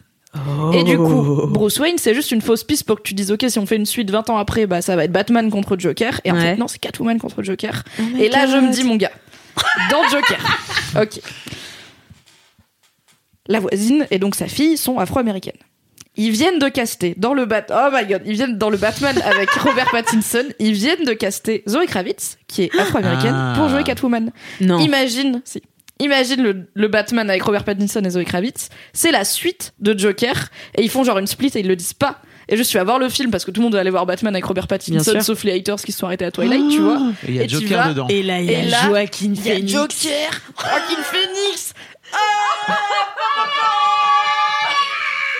Vous l'avez Peut-être que je viens de vous niquer une entendu. surprise de ouf. je vous ai gâché le film. Vous allez passer tout le film à faire. Imagine Mimi, elle avait raison. et si j'ai raison, ce sera dommage. Et si j'ai pas raison, ce sera dommage aussi. Ou alors, t'es vraiment visionnaire. Écoute, peut-être que je vais avoir des problèmes. Il y a des avocats et des Ouais. huissiers qui vont venir me dire. Comment tu C'était sais secret. Qui t'a dit Pour qui travaillez-vous, mademoiselle par les gens de Warner, putain. Qu'on embrasse, merci beaucoup. Du coup, ok, donc. Mais, mais ouais, du coup, moi, dans cette histoire de suite, en fait, c'était vraiment la dernière scène pour moi. Le film aurait dû s'arrêter à la scène sur la voiture et n'aurait pas dû avoir lieu dans putain d'hôpital psychiatrique. très bizarre cette. euh, Mais parce conclusion. que ça veut dire que genre il va, c'est là qu'il va rencontrer Harley Quinn, c'est là qu'il va, euh, qu'il va y avoir une, enfin une suite en fait, c'est là que ça commence la suite. Et pour moi c'était ça et j'étais là, c'est trop gros. Et ma C'est pote, trop une ouverture ouais, en c'est ça. conclusion où t'es là, bon bah, on- t'as Et après, t'as l'impression de savoir ouais. sur quoi ça ouvre quoi. C'est ça. Et après ils mettent The End et j'étais là, arrêtez deux secondes de faire semblant de faire ça. The End, Imagine non le mais même avec genre. Bob l'éponge, tu sais. Pas très radiophonique, mais vous l'avez, c'est Bob l'éponge qui se moque des gens. Vous voyez bien à quoi il ressemble. Non mais ouais. Et du coup c'est ça. Vraiment avec ma pote on s'est regardé et c'est la première chose qu'elle m'a dit. Elle me fait, cette scène n'était pas, enfin franchement elle était pas. Même Pas au-delà. Alors moi, je l'ai pas lu comme forcément annonciatrice d'une suite, tu vois, Ouais. parce que j'avais plus en tête tout le bail Harley Quinn et tout. Et là, on revient un peu à ce que tu disais de, en fait, il y a plein de lectures du film selon à est-ce quel que point tu t'as l'univers Batman au ciné dans les comics en, en tête. Donc là, bah, je- moi, j'ai pas du tout pensé à Harley Quinn. Je sais que c'est Arkham parce qu'il le dit à un moment. Il dit ah ma mère elle est à, à l'hôpital d'Arkham. Oui. Non, euh, elle était à l'asile d'Arkham quand elle était euh, Et puis il y va. internée et il y va et tout. Mais j'ai j'ai pas, je n'ai pas connecté les points. Mais j'étais juste en mode à quoi sert cette scène? En fait, Mm. je ne comprends pas. Est-ce qu'on est censé j'ai eu un petit moment de est-ce qu'ils nous font un c'était dans sa tête? Et après j'ai fait non ça va Mm. c'est- c'est bon parce que vraiment ça se fait hop mais j'ai pas j'étais là ok donc il a plus les cheveux verts il est plus maquillé il est très clairement interné mais il tue la meuf. Alors on sait pas comment parce qu'en soi il a pas non plus une force physique. Mais on l'a vu tuer euh, des gens avec euh, des Mm. objets. Là on ne sait pas trop. Et après il s'enfuit en courant et avec en mettant du sang partout. Et il danse un peu et j'étais là what the fuck à quoi est-ce que c'est censé nous dire on l'a attrapé? Enfin les gens de Gotham l'ont attrapé et interné mais il va quand même s'échapper je suis là oui ok c'est le Joker c'est ce qu'il fait mais je, je n'ai pas pigé cette scène t'en Eh as ben, pensé quoi pour toi moi, Fab c'est- Moi, je m'en battais les couilles. Vraiment. bah merci d'être venu dans Sors le popcorn le non, mais podcast c'est pas ça. d'analyse C'est que pour moi, pour moi, effectivement, c'est plutôt pour dire, en fait, euh, il, il est pas en roue libre. euh, dehors, il finit par être attrapé et par être euh, incarcéré et puis par effectivement sortir du truc. Donc c'est plutôt pour boucler le film, je pense. En tout cas, pas forcément boucler la, des éventuelles suites, parce que pour moi, The ça veut juste dire que c'est la fin de ce film-là. Tu vois, c'est pas forcément la fin de tout Joker du monde entier, mais juste, euh, je pense que c'est une façon comme une autre de venir bou- boucler le film et de le rendre. Euh, de- voilà de venir le terminer quoi tu vois alors après Mhm. euh, on aime on n'aime pas et puis ça permet de faire parler les gens dans les podcasts et comme ça après euh, ils disent ok ça fait du buzz voilà hop ils sont contents ouais moi j'ai plutôt perçu comme ça quoi T'es cynique, tout ça pour le buzz, c'est ça que tu dis. mais bien sûr, euh, bien sûr. Je pense que faut pas oublier que pour moi, quand ils font du, du cinéma à Hollywood, même si c'est des films euh, comme ça qui ont l'air indie, euh, parce que il y a Joaquin Phoenix qui joue un Joker qu'on n'a jamais vu au cinéma, etc., etc. À la fin, il faut quand même des, des films pour gagner beaucoup d'argent et pour s'adresser au plus grand public possible, quoi. Donc euh, effectivement, quand tu dis, euh, en fait, Joker, c'est pas pour euh, c'est pas pour ta fille. Bah, en attendant, moi, je suis quand même payé une place pour amener ma fille dans ce cinéma. Oui, et, bien sûr. Et, euh, et en fait, le film, il n'est pas interdit au moins de 16, il est interdit au moins de, au moins de 12, tu vois. Donc, tu as un vrai truc aussi de. Après, je sais Bah. pas combien il est interdit aux États-Unis. Ça, je sais pas. I don't Je know. pense qu'il est PG-13, donc euh, interdit au moins de Moins de 13, ans. 13. Euh, je crois que c'est non accompagné. Parental Guidance euh, Mm. 13. Ouais. Parce qu'il est, mais ça, c'est parce qu'il est pas si violent. Il y a Oui, aucune oui. scène de sexe. C'est souvent les scènes de sexe qui flinguent euh, les films. Mm. Là, il y en a pas. Il y a un peu de violence, mais pas de ouf. Il y a pas de nudité. Enfin, il y a- c'est pas si dérangeant. C'est juste triste, mais Ouais. c'est pas pire que ce qu'un gamin peut voir à la télé, clairement. Et pour moi, c'était cool aussi cette histoire de Bruce Wayne, c'est que tu vois, Lina, elle m'a dit à un moment donné, donc ça veut dire qu'en fait c'est le frère de Bruce Wayne, c'est ça? Enfin, c'est le frère de Batman. J'ai fait, ouais, en fait, c'est ça, t'as as capté, c'est que elle avait. Eh elle ben, avait- moi, j'ai trouvé ça beaucoup trop gros. Mais bien sûr, parce qu'en fait, toi, tu connais tous les bails. Non, Mais en en, fait, si- plus, je regarde zéro. euh, Enfin, moi, je suis vraiment pas une fan de de tous les Non, mais films tu de super-héros. l'univers. Bah, j'ai vu les trois films de Nolan. Ah voilà. Voilà. Ce qui est Et déjà j'ai vu. Suicide Squad. Lina, elle l'a jamais vu, par exemple. Elle a jamais rien Ouais. vu. Et en fait, je pense que elle, ça lui permettait de pouvoir remettre du contexte et de pas être complètement perdu. C'est comme ce jour où on allait voir Pacific Rim 2 ensemble, alors qu'on voulait aller voir, je sais plus quoi, genre Tomb Raider ensemble, tu vois. Et il y avait plus de place pour Tomb Raider. Et donc, euh, j'ai fait, ah bah viens, on va voir Pacific Rim 2. Elle a pas, elle avait, on n'avait pas vu le 1. Donc en fait, Ah oui. c'était Parce que- après, ça reste des gros robots qui se battent contre des gros lézards. Ouais, mais donc ce par qui est exemple, ludique. dans, dans le 1, t'as toute cette intro où ils viennent t'expliquer comment ça marche avec le cerveau, pourquoi ils Ah sont oui, c'est deux vrai. dans les trucs et tout. Elle était là, pourquoi ils sont deux? Je suis ah oui, bah pff, t'as pas les bails. Bah, regarde, tu vas voir, c'est marrant. Après, on est rentré, on est rentré, on a regardé le 1 et j'ai fait, tu comprends mieux maintenant? Je fais, je comprends beaucoup mieux le 1. Ouais. Ok, un conseil de ce podcast d'experts en cinéma, voyez les films avant de voir leur suite. C'est souvent une Oui. bonne idée pour Ah piger oui. ce qui se passe. Très clairement. Ceci dit, j'avais pas envie, j'avais envie de me faire un kiff à moi et je lui ai fait, tiens, viens avec moi, tu vas voir, tu vas kiffer quand Faites même. des enfants Mais pour oui, les mais- emmener voir les films que vous voulez en voir. même temps, c'est c'est pas- là du coup pour le coup, bah comme tu disais, c'est c'est inclus dans l'univers Batman, mais ça reste quand même un film à part entière. Et moi, j'ai fait des liens dans ma tête et tu vois, genre j'étais là. Est-ce que on va avoir la raison pour laquelle il a le sourire? Mm. C'est pas dans le film. J'étais là.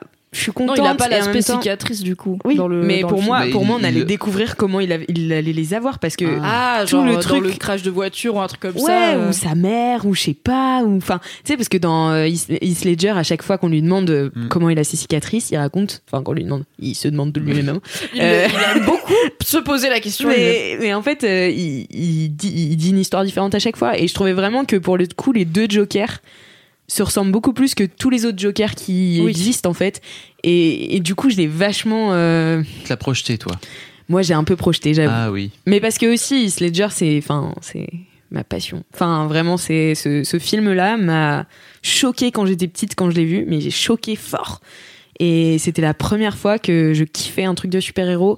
Et, et Ah ouais. The Joker, c'était mon personnage préféré pendant super longtemps. Et vraiment, euh, je le trouve déglingo et en même temps, euh, ouais, je sais pas. On n'a pas parlé du corps de Joaquin Phoenix qui est fou, vraiment. Incroyable. J'étais. Et du rire Alors oui, on va parler qui du va rire. ensemble, je trouve.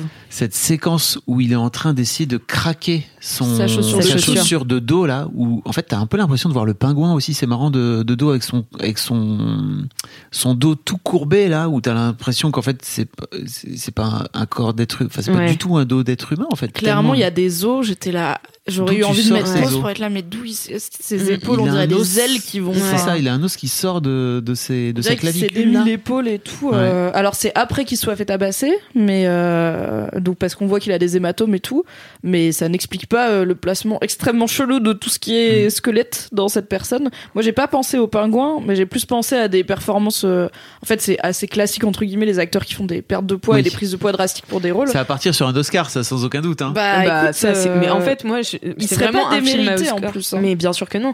Mais c'est sûr que c'est un film fait pour les Oscars. bah ça force un peu, tu vois, mais Ça force un peu l'Oscar du meilleur acteur. Ce sera pas Oscar du meilleur film ou quoi que ce soit, je Oui. pense pas. Mais ce sera meilleur acteur. C'est- Enfin, je vois pas qui d'autre. Alors on va voir. C'est pas, La pas- saison n'est pas finie, c'est pas ma gagné, foi, c'est pas Ma terminé. foi. Mais c'est vrai qu'il y a toujours eu un blocage entre les, les Oscars qui se veut une cérémonie euh, un peu prestige et les films de super-héros qui sont un peu vus comme Mm. des blockbusters euh, pas très malins, où ils ont tout le temps des prix genre effets spéciaux et tout, mais ils ont rarement eu des prix euh, bah, classiques de films quoi, qui, ré- qui récompensent l'objet filmique. Du coup, ce serait un bon gateway de dire ok, on file un Oscar à un film de super-héros, mais c'est un truc noir, hommage à Taxi Driver avec Joaquin Phoenix, donc ça rentre dans la mythologie des Oscars. C'est pas genre euh, Ouais. Chris Evans, t'as bien fait Captain Oui. America, très beau bouclier, très beau petit moule bite, let's go, un Oscar, tu Et vois. puis objectivement, euh, Chris Evans, enfin, il y a aucun des mecs euh, qui jouent dans Avengers qui est qui a dans qui les fait films la Avengers, moitié du boulot. euh, voilà, oui. qui mérite, euh, qui mérite ça, quoi. Faut le dire. Alors que là, Oui, on est dans clairement. une performance hors norme pour les films de, de, de super-héros habituels, quoi. Je pense. J'ai vu des. Du coup, je, je pense que c'était dans Slash Filmcast où il disait que ce qui est intéressant. Alors, ils savent pas qu'est-ce qui vient de Joaquin Phoenix, qu'est-ce qui est ses idées, qu'est-ce qui est les idées du réal ou du directeur, euh, chorégraphe, etc. En fait, au début, du coup, on le voit courir avec ses chaussures de clown parce qu'il Oui. course les gens qui lui ont volé sa pancarte et qui finissent par le tabasser. Et en fait, il court pareil tout le film, même Oui. quand il a plus de chaussures de clown. Oui, et il a vrai. développé une course chelou Hmm. qui te met tout de suite dans une forme de malaise de ok c'est pas une course normale on dirait tout le temps qu'il va tomber en fait on dirait tout le temps qu'il va se péter la gueule et qu'il est en équilibre euh, précaire et ça rentre aussi bah, dans son rire euh, Ouais. dont tu parlais qui Speaking of malaise, est ultra douloureux oh là là c'est la première séquence. Ouais. Je trouve Oui. que c'est fabuleux de, de commencer par là et de d'avoir ce portrait, enfin ce, ce, ce close-up là, ce Mm. zoom sur lui Mais qui est en c'est- train de rire longtemps en plus. Ouais. C'est tellement long. Mais c'est ouf parce que du coup, j'ai vu une interview de Joaquin Phoenix qui disait que, euh, euh, en fait, euh, la chose qui lui faisait le plus peur dans ce film, c'était le rire. Bah oui. Et donc, il a énormément travaillé Tu sens dessus qu'il l'a et que, et que, en fait, il était jamais satisfait de lui, tu vois. Ah et non, mais- que, et en fait, il a dit même quand je vois le film aujourd'hui, je vois des scènes qui ont été tournées le deuxième jour où je l'avais pas encore trouvé, je peux pas les regarder, genre, je- c'est, c'est pas, mais pas sur une bon forme d'exigence Il est zinzin, hein. personnelle Il est euh, fou. parce Mais- que le- en vrai le rire il marche tout le long du film il y a Oui, pas oui, un moment où tu dis ah il marche mieux qu'un autre enfin, non, non, non, non. même truc ultra douloureux alors euh, je suis j'ai peut-être pas le- l'oreille assez fine pour voir les différences mais Bah peut-être que si Non, on retourne, c'est lui qui si on retourne le voir, peut-être il y a tu, tu peux voir les différences. Mais Oui, c'est vrai qu'il a un truc entre entre rire et pleurs et en même temps il souffre c'est- parce que il, ça, ça lui mal fait mal à la gorge. Ouais. Et quand il le fait sur scène, je trouve que c'est le pire. Enfin, Mm. il est tellement vulnérable devant tout le monde. Il reste sous le spot, il reste devant son micro, donc rit dans son micro. Et je suis là, Mm. attends, descends de la scène, s'il te plaît, ne reste pas là. Les frissons que j'ai rien que d'y repenser, vraiment, ça me. Et puis ce moment où il est en danger avec les mecs aussi qui viennent lui, qui Oh. viennent vouloir lui péter la gueule dans, dans le métro et qui sait pas comment faire, il sait pas Mm. s'expliquer. La meuf, elle lui prend sa carte, non? Mais non, c'est bizarre. il y a une histoire la avec meuf, carte. elle lui. En fait, il y a une première scène dans le bus où Ouais. il fait rire un petit enfant et il donne. Et la mère Ouais. de l'enfant l'engueule, du coup, il rigole. Elle commence à l'embrouiller en mode, je trouve que c'est marrant. Et là, il lui donne sa carte, tout un gros plan pour qu'on la lise. Euh, Voilà, j'ai une maladie qui fait que je rigole quand je suis stressée. Et en fait, dans le métro, les mecs, ils sont en train de harceler de rue, enfin, harceler de transport une petite go, qu'il regarde et lui, il, bah, il peut rien faire. Il Je est déjà, pas il est en pourquoi il clown sort pas sa et- carte, tu vois, à ce moment-là. Juste il essaye Il de leur donner un moment, il lui jette à la gueule, en enfin, fait, ils le prennent, ils la prennent et ils la jettent. Ah, Ouais. ok, j'ai pas vu. Alors qu'il y a, moi j'ai bien aimé le détail où à la, en bas de la carte il y a marqué euh, merci de la rendre, euh, enfin, Mm. soyez gentil rendez-moi ma carte et les deux fois où il la sort, il lui, enfin je pense que la Les dame gens- du, du bus lui rend mais on le- la voit pas le faire Ah, ouais. et genre elle la lit elle le regarde méchamment et elle se retourne et en fait elle garde la carte et je suis là Rends-lui la la carte, il en a besoin tu vois parce qu'il y a des gens comme toi qui sont pas polis et les mecs bah ils la jettent dans le métro et ils, ils se mettent à enfin ils la lisent même pas tu vois il essaye de leur donner ils sont là on s'en bat les couilles de ton truc et Ouais. du coup euh, ils, ils la- essayent même pas de comprendre ce qui lui arrive quoi C'est la seule fois où il est vraiment en danger, tu vois, pour lui. ouais Et, et en fait, il n'arrive pas à s'en dépêtrer. Donc, tu as cette euh, vulnérabilité folle où, bon, effectivement, il est vulnérable sur la, sur la scène, mais en fait, il n'est pas en danger, de, il est pas en danger pour, pour lui-même, quoi. Il est vraiment en danger pour lui-même. Il n'arrive pas à arrêter, quoi. C'est ouf. Mm. Quid de cette fantastique scène où il se prend la porte? Est-ce que c'est pas Il franchement se prend la il se prend la Ouais. porte en verre de l'hôpital. Ah oui Il lâche sa punchline au flic. Il est là. Si vous m'excusez, je vais revoir ma mère malade à cause de vous. Il jette sa clope et là il se prend la porte. J'étais en mode putain, t'as vu ça Mais en Et le fait, c'est ça, c'est tout le côté dit, comédie c'est tragédie quoi, super Et il exploité. réessaye, oui, il fait, il fait des signes de main à la porte et tout. Le mec fait, c'est juste, c'est qu'une exit only. Et c'est long. C'est genre, Ouais. ça doit durer 15 secondes, mais vraiment c'est long. J'étais là. Mais en fait, c'est intéressant parce que euh, je trouve que du coup, bah, le Joker, il est toujours de, entre ce, ce l'humour et enfin l'humour noir qui est drôle ou pas du tout quoi. Enfin vraiment, euh, mais euh, il n'y avait pas cet aspect clownesque qu'il y a dans les autres Jokers. Donc de, de les tours de magie, enfin les tricks en fait. Lui, il est clown, c'est juste son métier. Et en fait, ce qui est clown, je trouve, c'est vraiment ce truc où tout ce qui lui arrive, ça pourrait, si ça avait été écrit autrement, ça pourrait être très drôle comme film. Et c'est juste une façon de voir les choses qui est différente. Et donc voilà, il se prend des vitres et tout. Et donc, euh, mais c'est pas un clown. euh, c'est pas un clown à la façon euh, de Jack Nicholson. Il est pas ou- exubérant, ouais. Il est juste. il a pas de tricks en fait, il a pas de, de trucs de clown, l'eau qui sort de la fleur, les- ou même c'était Romero qui avait les qui, qui électrocutait les Mm. Oui, avec les autres avec main, dans sa main, des gamins. des, des gadgets, tu vois, et il a pas du tout ça lui, enfin pas encore en tout cas. Est-ce que vous. En fait, moi, j'ai hésité à un moment quand il est donc sur le plateau chez Murray. Je, je me suis demandé s'il allait le tuer ou pas. J'étais pas non plus, J'étais j'étais pas à peu près sûre qu'il allait pas se tuer. Parce qu'il lui fait la blague. La blague de c'est votre fils, Knock il a knock. été renversé. Alors oui, il y a Oui. le knock knock. Voilà. Et en fait, euh, ça tombe à l'eau. Donc il le fait, il le fait pas. Je pensais qu'il allait buter à ce moment-là. Oui, pareil, je pensais que la blague c'était. Bah, c'est c'est ça qui répétait en plus. Ouais. C'est Knock Knock qui est là, je sais plus ce qu'il dit, et il le tue. Non, il se tue, c'est Ouais. ça qui répétait Ouais, chez lui. Et au final, il fait une blague genre euh, c'est votre fils, il est mort ou un truc comme ça qui est. Un humour euh, assez unique finalement. je je n'ai pas compris le ressort comique. Et du coup, tout le monde est un peu genre, euh, t'as la vieille dame à côté de lui qui est là, oh, et Murray qui lui fait un peu la leçon, oui, qui est là en Ouais. mode, non, c'est, on fait pas ce genre d'humour ici, c'est une Mais émission toujours en, plein show, tu sais. Et moi j'étais là, c'est surréaliste quand même. Personne ne s'inquiète Personne vraiment ne- de la présence de ce gars. Et en fait, c'est marrant parce que le, le, le gars, enfin, Jean, là, lui dit coupe, en fait, coupe, coupe, coupe. Et, et Murray, il peut c'est limite lui, je pense qu'il le pousse aussi à bout dans ce truc de. Ah bah oui. Il le daronne de ouf, qui finit par juste lui faire déclencher. Je suis pas. En fait, en vrai, je me demande vraiment s'il était sur le point vraiment de venir pour le buter, quoi. Mais Bah, c'est je ça. pense que, enfin, déjà, son plan, on le voit, c'était de se buter Se buter lui-même, lui. de se suicider. Et je pense que, effectivement, si Murray il coupe à ce moment-là et qu'il dit, bon, on va couper l'émission et, et vous sortez d'ici, peut-être qu'il le tue pas, en fait, Mm. parce que Mm. il le pousse à bout, enfin, il le respecte pas. C'est Ouais. le, tout le film, c'est le monde le respecte Mm. pas et au bout d'un moment, il en a marre et il dit, bah, fuck it. euh, Puis c'est vrai qu'il voit sa blague euh, sur le cahier, là, tu sais. Genre ma, ma mort. Euh, would be worth a mo- more, uh, more would- cent. Oui, would more mean more sense. sense. Oui. Ouais, je sais plus comment c'est formulé, mais oui. En plus, je l'ai pas capté dès le début et tout, et j'ai vu les sous-titres et j'étais là, pourquoi ils ont pas traduit sense, tu vois? Encore une fois, grande expertise ciné-série, mais aussi linguistique. Voilà, j'ai failli faire de la traduction anglaise, ça vous sentit beaucoup. Oui. Non, mais euh, ouais, c'était. Mais je pense que c'est tout à l'honneur du réal qui vraiment est pas connu pour son humour subtil et je veux dire les, Mm. les blagues de Very Bad Trip le timing est très obvious c'est un humour qui n'est pas fait pour être fin et c'est Ouais. pas grave ça marche bien hein, dans le Very Bad Trip euh, il y a enfin le, le premier était très cool les deux, le 2 et le 3 étaient un peu redondants tout simplement. Mais les blagues si elles marchent dans le premier elles marchent dans le deuxième et dans le troisième.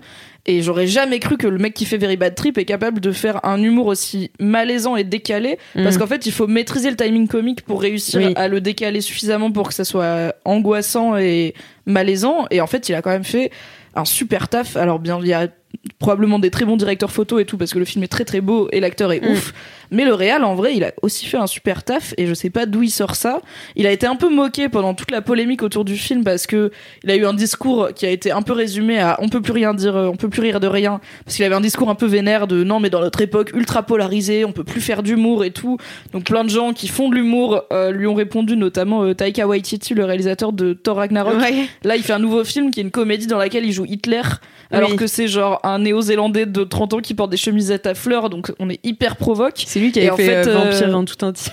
Oui, euh, What We Do in the Shadows, qui est un truc débile, un faux documentaire avec des vampires. Et donc c'est un mec qui est la preuve vivante qu'on peut faire de l'humour sur des sujets sensibles en étant assez intelligent. Et il avait juste répondu à Todd Phillips en disant lol il est marrant. Quand Todd Phillips avait dit on peut plus être marrant de nos jours, il a juste répondu lol il funny. J'étais là. Mais en fait, j'ai lu l'interview de Todd Phillips où il parle de tout ça, et c'est pas complètement con ce qu'il dit, c'est qu'il dit, en fait, si vous pensez que mon film euh, glorifie des trucs et que mon film vous, veut vous faire rire des mauvaises choses, mon film c'est un miroir qui est tendu à la société. Voilà. Et en fait, bien si sûr. vous y voyez du mal, c'est peut-être qu'il faut regarder autour de vous et regarder ce qui se passe dans le monde, et notamment aux États-Unis où le sujet des maladies mentales et des tueries Mm. Est un petit peu d'actualité toutes les deux semaines. Oui. J'allais dire autour de vous et peut-être en vous aussi. Et oui. Mm. Auriez-vous aidé Arthur Fleck à récupérer sa pancarte de clown minute 4 du film? Peut-être. Auriez-vous arrêté les petits cons qui sont en train de se barrer parce qu'en fait il appelle à l'aide plein de gens. Oui, il dit arrêtez, c'est ma pancarte et les gens laissent, laissent passer les petits connards quoi, tu vois. Il y en a pas un pour, pour, pour les tacler quoi, tu vois. Soyez gentils avec les gens autour de vous, s'il vous plaît. Oui. Soyez gentils, comme ça on aura moins de problèmes. Et financer euh, de façon publique et abordable pour tout le monde des soins, voilà, à tous les niveaux, y compris pour la santé mentale. Très important, voilà. Est-ce qu'on a fait le tour? Ah bah oui, hein, dis donc, on a parlé, On, on a, a parlé bien longtemps. causé. Oui. Hein? Ouais. On n'est pas sur un podcast tight, ok? Moi, j'aime pas écouter des podcasts courts. Je vais pas faire un podcast Ouais. court. Tu viens, tu t'installes. On a une heure et quart, une heure et demie, peut-être deux heures. Ça dépendra des épisodes. On s'en fiche. Ça va être un long format. Voilà. Vous le savez maintenant. Alors, on va finir ce podcast avec une pastille qui vous dit qu'est-ce que vous pouvez aller voir d'autre au cinéma à part Joker qui était le focus de cet épisode. Et donc, je vais commencer avec un film dont je suis très fière parce que Mademoiselle est partenaire et euh, c'est un film qui me hype environ depuis que je sais qu'il existe. Ça s'appelle Queens et c'est avec Jennifer Lopez que j'aime trop et euh, toute une brochette de meufs et de guest stars incroyables. Il y a Lizzo, il y a Cardi B, il y a plein de meufs du monde de la musique et du cinéma qui ont toute une énergie folle. Et du coup, Queen, c'est l'histoire de stripteaseuses qui essayent de s'en sortir. C'est un peu une histoire aussi de lutte des classes finalement, même si c'est beaucoup plus fun que Joker et beaucoup plus féminin aussi, dans le bon sens. Et du coup, c'est des stripteaseuses qui vont se lancer dans un genre euh, d'arnaque à grande échelle où elles vont arnaquer leurs clients. C'est inspiré d'une histoire vraie et la présence de Cardi B dedans n'est pas anodine puisque elle-même avant était stripper avant d'être euh, une star du hip-hop et elle avait raconté qu'elle avait arnaqué des clients et ça avait fait euh, un peu buzz, bad buzz. Est-ce que c'est genre ultra BG ou pas de raconter ça On ne sait pas trop, mais le film en tout cas est trop trop bien. Gillo est incroyable. Ça fait longtemps que j'avais pas vu Jennifer Lopez dans des trucs. Mm. Eh Waouh. ben. ok, d'accord, on est sur une personne extrêmement énergique. C'est fun, c'est très sexy, c'est féministe, c'est vraiment cool. Mademoiselle accompagne la sortie de Queens au cinéma ce 16 octobre. Voilà, c'était mon coup de cœur de la semaine. Est-ce que tu as un coup de cœur de la semaine, Alix? Alors oui, moi aussi j'ai un coup de cœur de la semaine. Euh, ça s'appelle Mathias et Maxime. C'est le nouveau film de Xavier Dolan qui sort euh, Très confondable avec Queens aussi. C'est comme Très euh, confondable, hein, Planqueur et Voilà, c'est comme. Planqueur, comme Planqueur et Peaky Blinders. Donc il y en a un qui se passe au Québec, l'autre aux États-Unis. Voilà, si vous êtes au Québec, c'est que vous êtes bien dans la bonne salle S'il y a pour de euh, la Dolan. poutine, c'est Dolan. S'il y a des fesses, c'est Queens. Facile. Donc voilà, j'ai déjà parlé dans Laisse-moi kiffer, dans des articles sur Mademoiselle de ma passion pour Xavier Dolan, euh, qui est un réalisateur euh, que j'admire énormément et que je trouve euh, génial dans tous les sens du terme. Et du coup, je suis très contente parce que c'est son deuxième film sorti cette année, alors qu'il n'y en avait pas eu l'année dernière. Donc il y a son film qui est sorti en février-mars qui s'appelle Ma vie avec John F. Donovan. Euh, et euh, donc là, il sort Mathias et Maxime, qui est un retour aux sources. Euh, parce qu'en fait, il revient filmer au Québec après deux films, un en France, donc avec un casting français, ça s'appelait juste La fin du monde, et un donc qu'il avait tourné à Londres avec un gros casting américain, hollywoodien, etc. Donc Ma vie avec John F. Donovan. Et là, il revient vraiment au Québec. Donc il y a des plans magnifiques pour les fans de l'automne, tout ça, de l'été indien. Il y a des plans magnifiques sur ce- cette région des Grands Lacs euh, qui est incroyable euh, au niveau de l'été indien. Donc euh, plein de couleurs. Il y a le, il y a une scène superbe aussi avec un lac très très très, noir et un acteur qui nage dedans. Enfin voilà, je vous ai fait une critique sur mademoiselle.com que vous pouvez aller lire. Et euh, donc voilà, donc ce film, euh, ce film est, est magnifique et j'ai eu la chance euh, pour l'occasion d'interviewer Xavier Dolan, voilà, en début de semaine. Donc je suis très contente. Il y aura une interview qui va sortir aussi de de cet entretien. Et euh, voilà, c'est un film euh, qui est pas aussi euh, euh, comment je poignant, enfin pas aussi euh, il te jette pas autant d'émotions à la face. C'est pas un gros shoot d'émotions comme ça a pu être avec Mommy, avec Lawrence Anyways. En fait, c'est un film beaucoup plus simple, direct.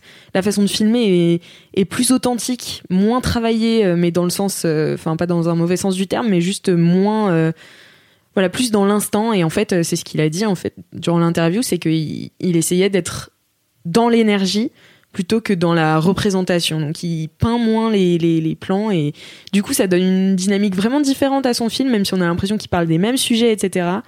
C'est plus taiseux, ça parle de masculinité aussi et de bande de potes euh, mecs. Donc euh, voilà, c'est très très intéressant et je vous conseille d'aller le voir au cinéma ce mercredi ou ce week-end. Trop cool. Merci Fab. Et merci à vous. Merci, Alix. Merci Mimi. Merci Alix.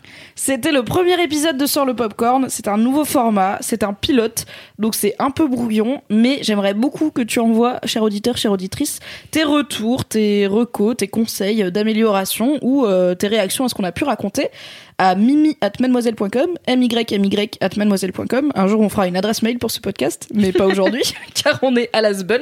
En tout cas, moi, je suis très contente de proposer ce nouveau format sur Mademoiselle avec toi, Alix. Ouais, Et avec aussi. différents invités, bien sûr, vous retrouverez Kalindi régulièrement dans ce format. On se donne rendez-vous dans 15 jours pour un nouvel épisode. Et j'ai pas de conclu. Faudrait que je trouve un jingle comme pour Laisse-moi kiffer, mais en mieux. le popcorn Sortez les un bruit de popcorn qui fait pop, pop, pop dans une marmite. Voilà, on fera un bruitage maïs dans l'huile chaude. Est-ce que je peux faire un jingle France Culture? Sors le popcorn. L'énergie du cinéma. Allez, on la garde, elle est bonne. Bisous, à dans 15 jours. Bye. Abonne-toi.